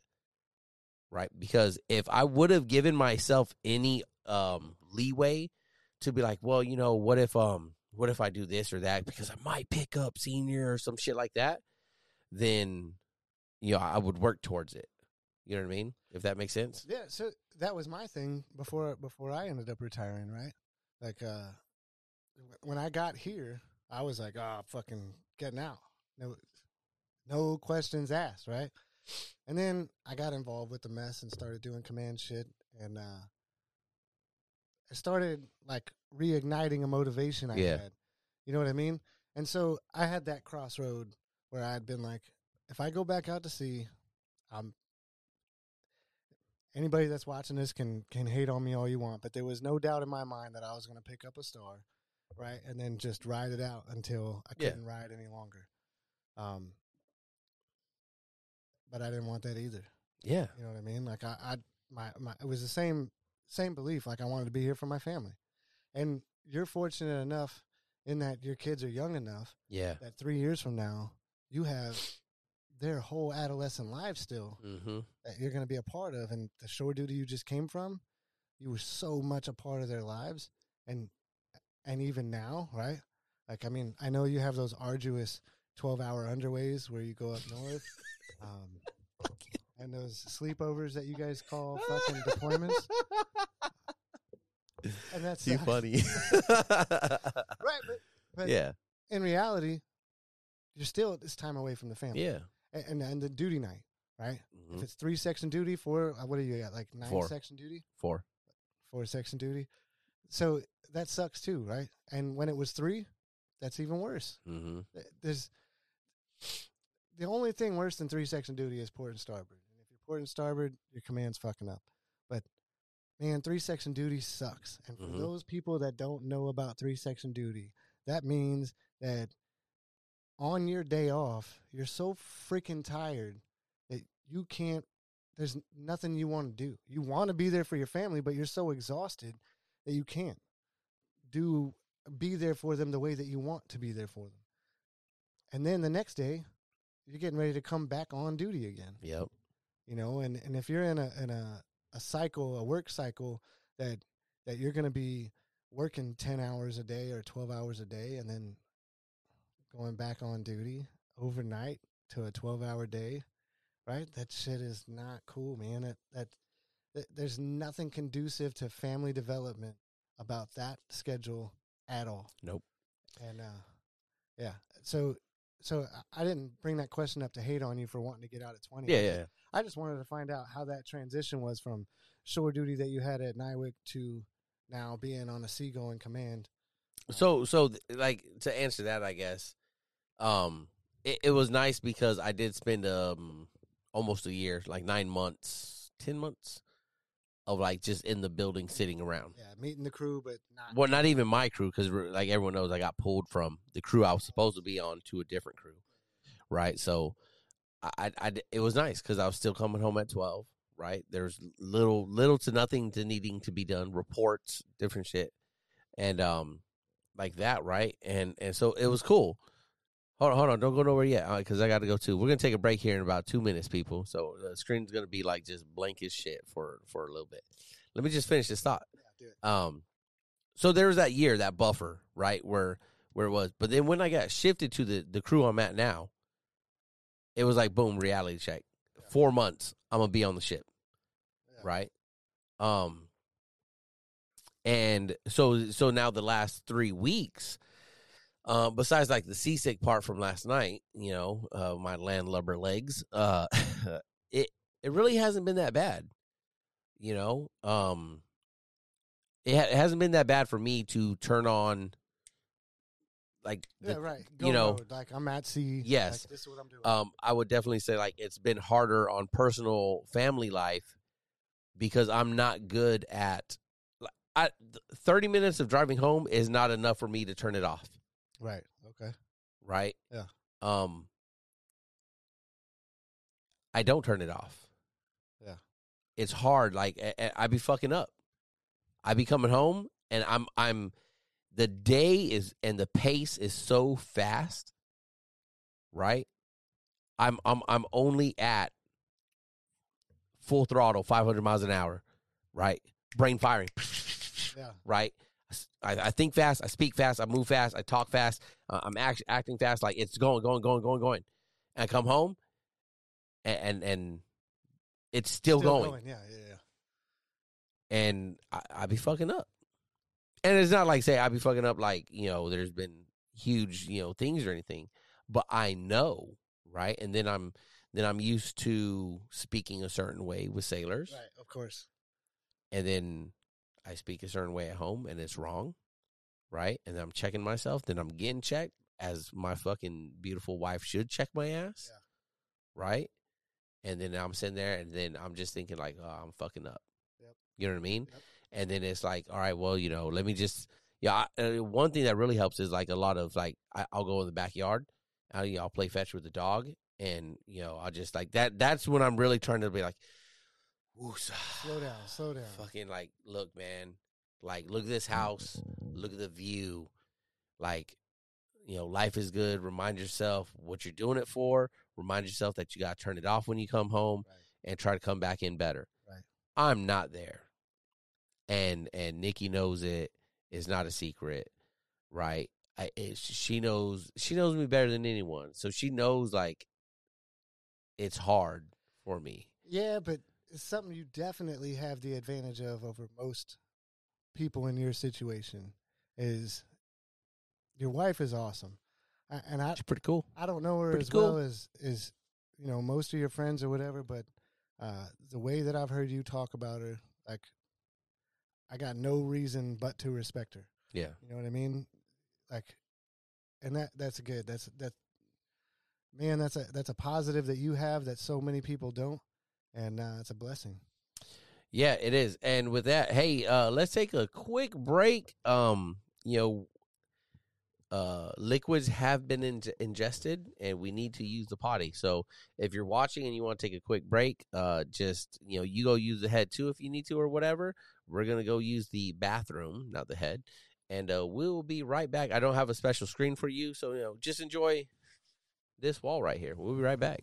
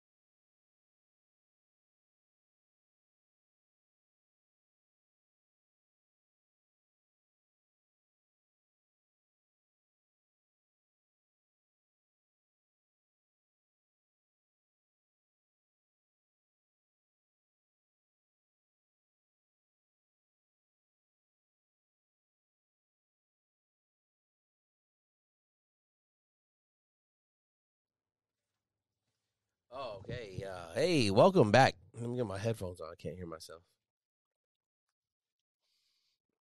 All right. Hey, who we got in the chat still? Who's still with us? I got one viewer. Is it Gary? Is it Austin? Chat's finishing up. Um, so you know, as we were just saying, like, you know, let me know in the chat, like, how do you, uh, how do you decompress when you get home? You know, what, what is it? Well, you got any cool tactics? Any, any advice for? Oh, hold on. I did. I forgot to hit the record on the button. So I was saying, uh, how do you decompress when you get home? Do you got any good tactics? Any um, like any rituals that you have uh when you get home to decompress and and get into the family mode or anything like that? Um, like I was saying, you know, I, I get home and um, I, one, I don't like to do it, but it has to be done. You know, I, I make sure I go outside and pick up the dog shit from the day. You know, throw it in the bag that can go out at the end of the week and you know play with the dog some. You know, Nikki takes him for a run. He, you know, uh, cattle dog, so high energy level. So we got to exercise him a lot and keep him moving. So what? Oh, hold on. I just What? said we we know you ain't running. Yep, that happened. Damn, Chad. Actually, I ran twice uh, this underway period Only on the treadmills. a third time if you want to count running to the casualty. Yeah, I was moving fast. It hurt my ankle, probably because I'm fat. That's why it hurt. Uh, Austin is still in the uh, chat. Thanks for hanging with us, Austin. Um, so yeah, so like uh, as we were talking about, Chad, like it, it's um it's tough, man. Like, I, you know, like you you know how it is. Yeah. Like it, it's but it's different for everybody, and that's why Yeah. I asked you. You know what I mean? Because yeah and my coping mechanisms and my, and my ways of managing that are clearly going to be different than yours, right? yeah And so I just I, I wanted to know what your thoughts were on it and how how you handled it. Like uh I know for me like my coping me- mechanisms have have varied a, a, a wide range of of What- ways, right? Like I used to run yeah 3 to 5 miles a day.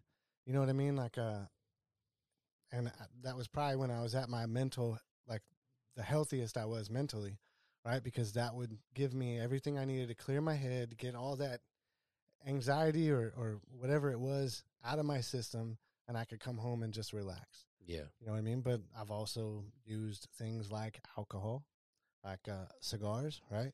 That was a big thing for me. And I just noticed like uh, I smoked my first cigar tonight before I came over here. Uh, I smoked one when I was in New Mexico at my test event.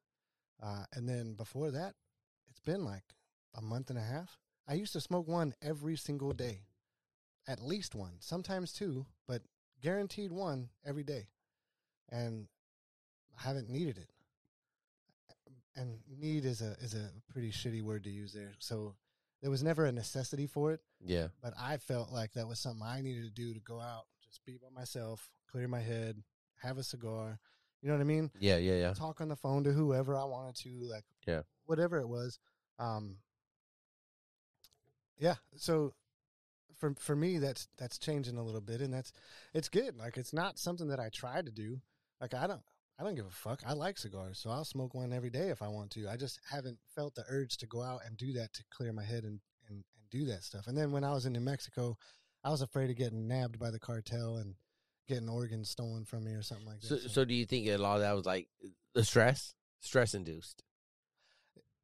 Yeah, so I, I will say for me, it was uh, stress induced, but self induced stress, if that makes sense, Yeah, right? So, like, I, I was finding things to be stressed out about yeah, and, and putting that on myself when I didn't need to. Just let things happen and, and let's figure it out. We have a goal. This is our goal. We're going to get there. We don't need to be stressed that we hit a roadblock or we hit a hurdle. You know what I mean? We just got to get over it or around it. yeah, Um, but also it was a clearly a habit, right? yeah. I got used Sure. to, to having that cigar and, and doing that thing. Um, and I'm not saying that I never will again because who knows? Like from tonight forward, I could have a cigar again every day. And it is what it is. But isn't it important to recognize like the why you're having that? Because I mean, my little fat ass, I know that I uh, emotionally eat whatever the emotional is, Mhm. right? Like i- if uh, I'm feeling if I'm feeling stressed, which I I'll, I'll like be like I never feel stressed, but I know like when it was a quote unquote stressful day. Yeah. I'm like, and when I'm eating it, I know like oh, fuck, I'm just eating this to fucking eat it because fuck it, right? If I'm happy, right, having a great time, yeah, I'm a fucking you know, and and we're celebrating. I'm gonna eat more and consume more because I'm fucking happy. yeah. We're celebrating, you know. Um, you know, shit like that. So I, I I get it. You know, it's one of those like I don't need that, but you know, I, like I I- did work out a couple times underway. Um, it felt good. It was one of those like uh, I'm not like a huge workout person. I can't be like, oh, I'm getting back to my grind. Like, Right, right, right. no, it's just, but it's one of those like, ah, okay, that that helped. good, yeah. You know that that felt good. But then also, you know, when, when you're on those on those duty days or whatever, I- I've been trying to get like a workout in every duty day. You you could get that workout in, but if you're getting constant like radio calls and, Right, and check-ins, right, right, it, it interrupts your break time. Yep. And it's like, fuck, man, like, all right, well, I guess I got to go do this. So, you know, that workout's over. Yeah. You know what I mean? And, you know, it's it's just kind of the way that is. Um, you know, kind of going back to like how I handled it. I mean, like I I- I've handled it fine. You know what I mean? From from shore back to sea, uh, with some of that in, in, intermission there and, and like slow rolling it into it. Um, but uh, it, it I think so much of it is just because, like I said, like I, I've been built for this Right, right. right? And I, I don't mean that again, like I don't mean that in a cocky way. I just mean like my mentors and my career have built me for this. And also your personality, right? yeah, I mean that's yes, So yes, there's there's a dozen people, maybe more, that I know that uh, we've talked about them so many times off camera, off off of YouTube or whatever. But uh, those people that are like that's their life, like style. You know what I mean? Is leadership and and is this this grind of the Navy, right? Uh, and we've talked about their reasons for staying in past 22, past 24, past 26, right? Okay, your kids are this age, you're still Yeah. going out to sea. Like, why? Like, why wouldn't you know what I mean? yeah, And so there's there's a lot to think about, and you're absolutely right. Your personality style is that type. However, uh, it's it's being curtailed by your passion for your family, yeah, right? And that's awesome. I I love it because for me, there's nothing more important to me than the upbringing of my kids. You know what I mean? I got three boys, and I got to teach those boys how to be better men than I am yeah, and that's going to be hard because I'm a pretty good dude. You know what I mean? I, I know we're so they say. I know we're joking, right? Yeah, yeah, but for real, like that's yeah, that's the passion that takes over my life right now. And for me, man, I'm I'm dealing with some shit with my oldest. Dealing with some shit with my middle son. My youngest is on track, but he's the youngest, so uh, maybe he's supposed to be on track. I don't know. Yeah. You know what I mean? Yeah. Like uh I can't I can't fucking fathom what my life would be like with my kids right now if I was out to sea yeah, or if I was doing what you were doing, duty every four days Yeah. and going out to sea. Whether it's for 12 hours, like you guys do your sleepovers up north, uh, or if it was for a deployment. You know what I mean? yeah. I couldn't imagine. You know, I, I came home today and um, I got home. Kids were at school. Nikki like literally jumped in my arms, right? Uh, she asked me if I want to pick up the kids. I was like, no, I just want to lay down for like the twenty minutes that's going to take you to go get them. Um, didn't lay down. You know, started talking shop with my father in law and stuff. You know, because he's here now, also you know, visiting, right? You know, seeing his wife Right. who's been gone. Um, everyone knows uh, he's been on the podcast. You know, old Right. SK. So you know, talk shop. You know, old Mass Chief. You know, Chief like. You know, you know, hey son, how's the underway going? You know, so you know, talking with him about it and everything, and kids walk in, and it's like, uh, it's so funny. Michael's just like, he walks in, and he's like, Dad, kind of like, what the fuck are you doing home? but you know, like in, in the cutest little, you know, boy, little boy That's way, awesome. you know. And then Penny's like, she comes behind him. She's like, Dad, and she like shoves him out of the way Yeah. and like runs over Yeah. right and jumps on and jumps up on my lap and everything and i was like emotional about it right because she's like saying you know i missed you and uh, you don't have to go to work do you? And she's tell, we we tell them like when i'm on the ship i'm fighting pirates. And Right. so she's like you know did you beat the beat up the pirates? and this and that. And she, and then she's like i don't want you to go to work. In her cute little baby girl voice. And you know it was like it making me teary-eyed and emotional about it because and then michael come and jumps up. And so i got them both like sitting on the island with me and they're just hugging me. And i'm like yeah but again it goes back to like i said like like i, I like this is what i want. But if i wasn't gone for the week would they be doing that? They'd be excited to see me but it wouldn't be to that level. But that's not their fault. It's my fault because i was the one gone for the week. And uh, like your face right? Like your face is like it's not but it's like well it it, it I have to go do that because I, I have to help provide and you know I have to contribute and, and this is the life I've been living you know long before they ever came along and Right, right. it's the life I've chosen. But like it's still like I say it's my fault because uh it it would it would be my fault. It's my fault now, but it would definitely be my fault if I continued another enlistment, Yes. Yes. right? And I continue and it's like I'm putting them through this. Right now they didn't have a choice, right? Because they're born into it. In in 4 years when everything when when they're like, "Hey, you want to reenlist?" it would completely a hundred percent be my fault the next time I had that moment for them after I made if I if I would have made a decision of yes, I'm reenlisting, right? It would absolutely be my fault that if I came home or or I was in at home disciplining them and they're like, "Fuck you, I hate you, dad." That's my. It doesn't matter how much I'm providing for them. It doesn't matter how much I'm buying them shit to try to make it better. None of that matters. Them being angry with me, not liking me, disliking me, them fucking up in school because they have daddy issues now, all of that. If I if I had if I choose, and I'm not going to, you listening to me, listen to me in the future. I'm not re-enlisting, all right? It would all be my fault. And I cannot like it hurt me today. I'm not going to be hurt like that to a a 10th power in the future. So I cannot make that decision to re-enlist in the future. Right. If all that long makes sense. it makes perfect sense and to me not only does it make sense but you're doing it for the right reason right like i joined the navy i planned on doing six years of getting out going to college and figuring out my life right i got married a year later i had kids five years later so by the time my six years was up what the fuck was i going to do Yeah. I, I did not in any way set myself up to take care of my family outside of the Navy. Right? So so here I go, reenlist. And then we go to ten years. And at ten years, guess what I didn't do? I didn't set myself up to take care of my family to be able to provide outside of the Navy.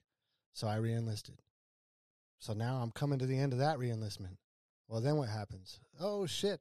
Chad gets divorced. Right? now I'm paying way more than I was. You know what I mean? Yeah. Like so but again, I wasn't prepared to take care of my family outside of the Navy. Um and that just happened last year. We talked about it on the podcast. You know what I mean? Where things changed a little bit, everything Yep. shifted, uh, got a little bit more. Uh, I'm gonna just say it fair, right? A little bit more equal, um, and it's been a beautiful thing since um, getting out and not going back out to sea. The best thing I could have ever done for my kids, Yeah. uh, for myself, for my my wife now, right? Like, is it is it easy? No, it's not easy, right? I, I still got kid drama to deal with. I got Yeah. baby mama drama. But you're there. But I'm here to deal with it. I'm not out at sea, like trying to talk my my wife into like, hey, so this is what we got to do for your stepkids. Yeah. You know what I mean? And you got to deal with this person. You know what I mean? Mm-hmm. No, I'm here. So I can deal with it all. And thank God I was blessed with this awesome job that I have now where I can provide for everybody. Yeah. provide for everybody, not just monetarily, but emotionally. As a as a mentor, I do I do my damnedest to try and mentor these kids in, in a way that they un, can understand uh, and develop. You know what I mean? And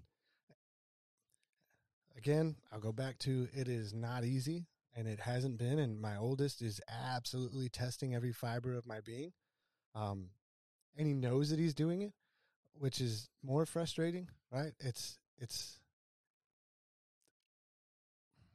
I, I got to be careful how I, how I say things, but uh, yeah, it's it's very difficult. However, like you said, I'm here. Yeah. So I'm I'm in the situation. I'm very hands on, very much uh, aware of what's going on around both parties.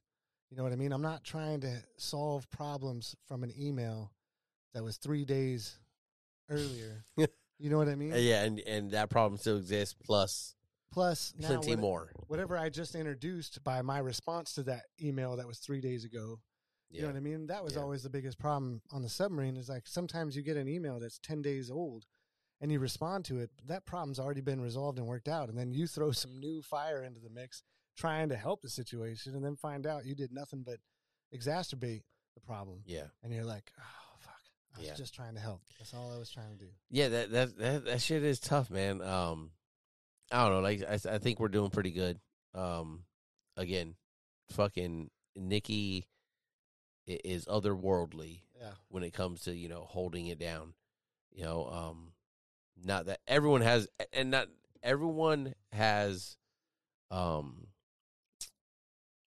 everyone experiences hard times, right? Yeah. Not difficulties and, and, and, not bad days, right? Although those words apply too, but um, it, it, sometimes it's just hard, Yeah. and sometimes days are great, Right. right? Uh, all that aside, though, like, and, and this is what I tell people too. It's like, uh, like I couldn't imagine having had kids with anyone else because she's that good of like a partner and wife to be a mother to my kids and and a wife to me that can hold it down while I'm doing this fucking navy shit. Yeah.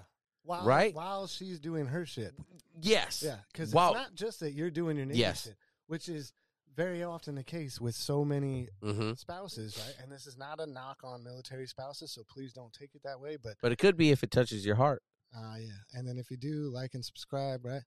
Okay, there you go. Catch on, Chad. So, no, but I mean, like a, lot of the military spouses, they don't have a career that they're pursuing. They Mhm. don't. They don't have a job that they're pursuing. Their pursuit is that of raising their kids, Mhm. and and that's awesome. Uh, No hate whatsoever, right? But hearing your wife talk about, uh, and and you guys have talked about this numerous times about like ombudsman interaction, command interaction, stuff like that, and she's like, "Yeah, I don't need that, and I don't want that. Like, if I don't know you, I don't need to know you just because my husband's going out to sea. Yeah. You know what I mean? Like, Yeah. I got my family. You know what I mean? And then, so that perspective that she carries with her, that attitude, that uh, uh, whatever it is that that she brings for to, to the table, right? It's incredible. Like uh, the confidence that she has, the the ability that she has to take care of her situation without. Not that she never needs help, right? But she has her circle of people that she Yeah. can count on when she needs it. Yeah. If she needs it, right? Um, it's awesome. And and I hear her talk about like the ombudsman stuff, uh, and I think like, well, she is so right in everything she says with that for her, Yeah. right? But there's not a lot of women built like her. Yeah. You know what I mean? She's built different, and my kids are gonna love that. that I just said that. but but she is, you know what Yeah. I mean? Like she she handles it, and she it's not a thing to her. Like, oh shit, I got a challenge. Okay, well, guess what? This is what I'm gonna do, and I'm gonna take care of it, and boom, it's done, and we move forward. yeah. She doesn't shut down, right? And then just start calling everybody she can who can help me out of this situation. No, she takes care of it and she Yeah. does it. And And, and you know that we'll segue. We'll start wrapping this up. Going on two and a half hours, right? we got two and a half more. And no, I don't. Stay I'm tuned, ladies and gentlemen. tired. Stay tuned. Well, we'll do two and a half more on the next episode. Uh, you saw me post it, and that'll segue into this, right? Is um, yeah, we got an upcoming episode about divorce, right? And uh, I, I have someone that already in the pocket that wants to come on and talk about it, and um, and this is like I guess someone spoiler, you know, re- tune in and subscribe, right, and and follow us on iTunes or Apple Podcasts and Spotify everywhere you get uh, stream your favorite podcasts. But um, you know, it's like uh I forget where I was going. Got sidetracked. Talking about the next episode. Yeah, yeah, but like so the episode coming up about divorce, but like she's never she's never threatened that, right? She's just always been down to ride Yeah. for whatever. Yeah, and it's Where where I guess going back to the ombudsman thing, it's like the um the caliber of woman that it takes to stay with their or or man, okay, to stay with their active duty spouse in any branch for the 20 plus years it's uncommon and that is why divorce rates are so fucking high. And now uh sometimes people be fucking up. Sometimes it's not the sometimes it's just the life that they don't that they no longer want right? And that's why i say it, it, the, the caliber of spouse you know um that it takes you know looking at my mother-in-law right to go for those 30 plus years with it with my father-in-law right like fuck and then to raise a daughter that is that, that that that that live that life i've said this a million times a daughter uh that that uh can do the same thing that is ready to do it for her man right. Gary, yes, we're still on. Like that that caliber of of woman or man if you're out there. Right. I would like to meet a man that is a retired spouse of 20 plus years to a, to a female uh active duty service member. Right? Like it, it's it's so uncommon because you hear so many people talk about so many chiefs, man, so many it, throughout the Navy, it doesn't matter what ranks, right? Divorces, divorces, divorces, divorces, you know, like just over and over, right? And and and you know, even if even if it's you know someone on on their second divorce and it's their second wife at the at the retirement ceremony or something, everyone knows it's the second one, right? Mm-hmm. And it's just like, I mean, good or bad, it's just like, damn, man, yep, he didn't make it through, right? like, and it, I'm not saying it's a bad thing. It's just it's the real I- thing. It's said- life. You said that, and I was just thinking of all the All the ones you've been to. like the the the second wives, right?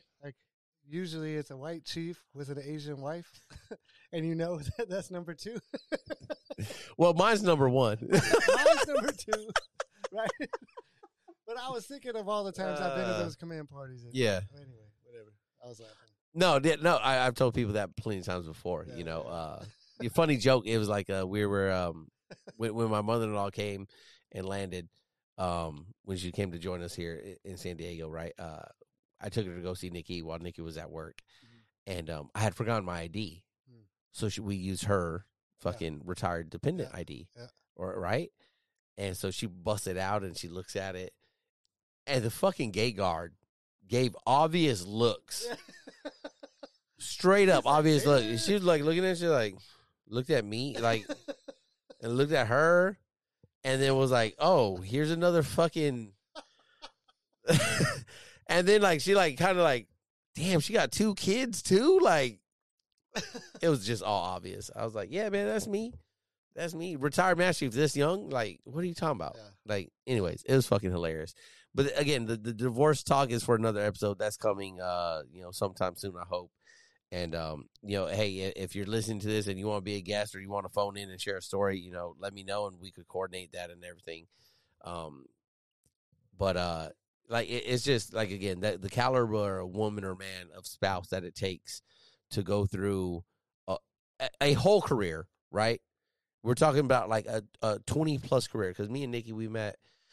Oh wait, I'd only been in four years. That's my whole career right. That's still a career. Yeah. that you know sometimes people meet later and they've been together you know you know six, ten years. Right, right, right. That's a long time. Yeah. That's a big difference. Though. It's a big difference when when you have people that were like, you know, um, like when I met Nikki, I was a third class waiting to get frocked to second. Right, I found out when I was in, in transit Mhm. that I had made 2nd She's literally been with me like from the fucking bottom. Yeah. Okay. Yeah. As second class nobody, trying to work it out and make it. You know, she she saw me for years looking at first class results with no name on it. Right. Okay. Yeah, probably a long time for you, right? It was a while. yeah. I was a little dumb, right? Up. Still am. you know, and, and just and watching me through those struggles, right? She she was she's not this um you know there, there's some wives out there like you know they they they're with their man and God bless them and but like there's been no hardship. Yeah. At, at least you know in my you know very opinionated uh, uh, objective you know view. I don't know what goes on in in those houses and stuff, but Yeah, like you know what I mean? Long-term hardship, right? Like Right. numerous sea tours. Yes. numerous- right. Yeah, yes, Yeah. That's that's more accurately you know uh, You're welcome. pointed there. You know, thank you. That's why I have you on. You know, but it's like, but yeah, Nikki's she's been there through as as the girlfriend of like, oh, there he goes again, gone for a week, gone for a week, gone for a week, up at five, up at four, home at twenty. Like, she's seen it all. Right. Right. You know, and and so it's just I just look at her like, fuck, man, like, please, please, honey, if you're watching, if you're listening, please, honey, just three more years, put up with me while I wrap up this ship shit. Yeah. I like I know it's my fault. I know I make it hard. I know I'm not the best when I come home. Just please make it three more years, and Let's be done with fuck it, and and we're good. Right? Fifteen months. Detailer, uh, you know, detailers told me, yeah, fifteen months. I'll detail you to. He's not going to be there, so I'm going to have to fucking deal with someone else. But 15 months left after I'm done with here is like, yeah, as long as you want to stay in San Diego, we'll detail you in local in San Diego. And I'm checking in that bitch like, hey, I'm checking in because I'm fucking checking out. Because I'm not going to be here. Like, Yep. I'm working on medical. Don't assign me shit. I'm not doing it. I will fuck you over. You will have bad programs. You're gonna get a bad turnover I'm blue crew, bitch. right? Let's Yeah. Bring that back. Yeah, to, to bring it back full circle. yep. When I leave here and I'm going somewhere else, who did it? Blue did it. Yeah. That's what we exactly. say. The other crew. the, the other crew, that third one, them motherfuckers. Anyways, Chad, um, what else you got? What- Let's wrap this shit up. Hey, Gary, uh, Austin. Um, oh, Gary says Annie's been with him the whole time. Yeah, she has, Gary, and I don't know fucking why, bro. You ugly as shit, brother. But I love you still. Uh, Gary, uh, Gary, fucking Chad, outro. What you got?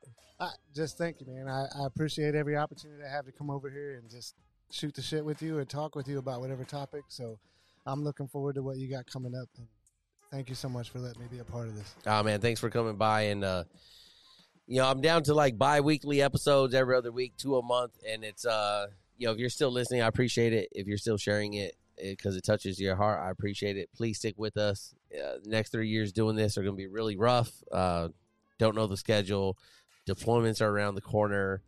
I'm thinking about how I'm going to do that, all that good stuff, but you know, um, again, uh, thanks for joining us. Don't forget, if it touches your heart, like it, subscribe it, share it with a friend so it can touch their heart too. And for more information on how you can support the podcast, please visit us at anchor.fm backslash Bravo Zulu podcast.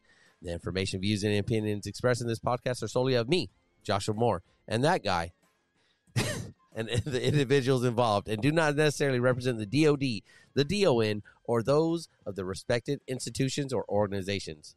Thanks for joining us.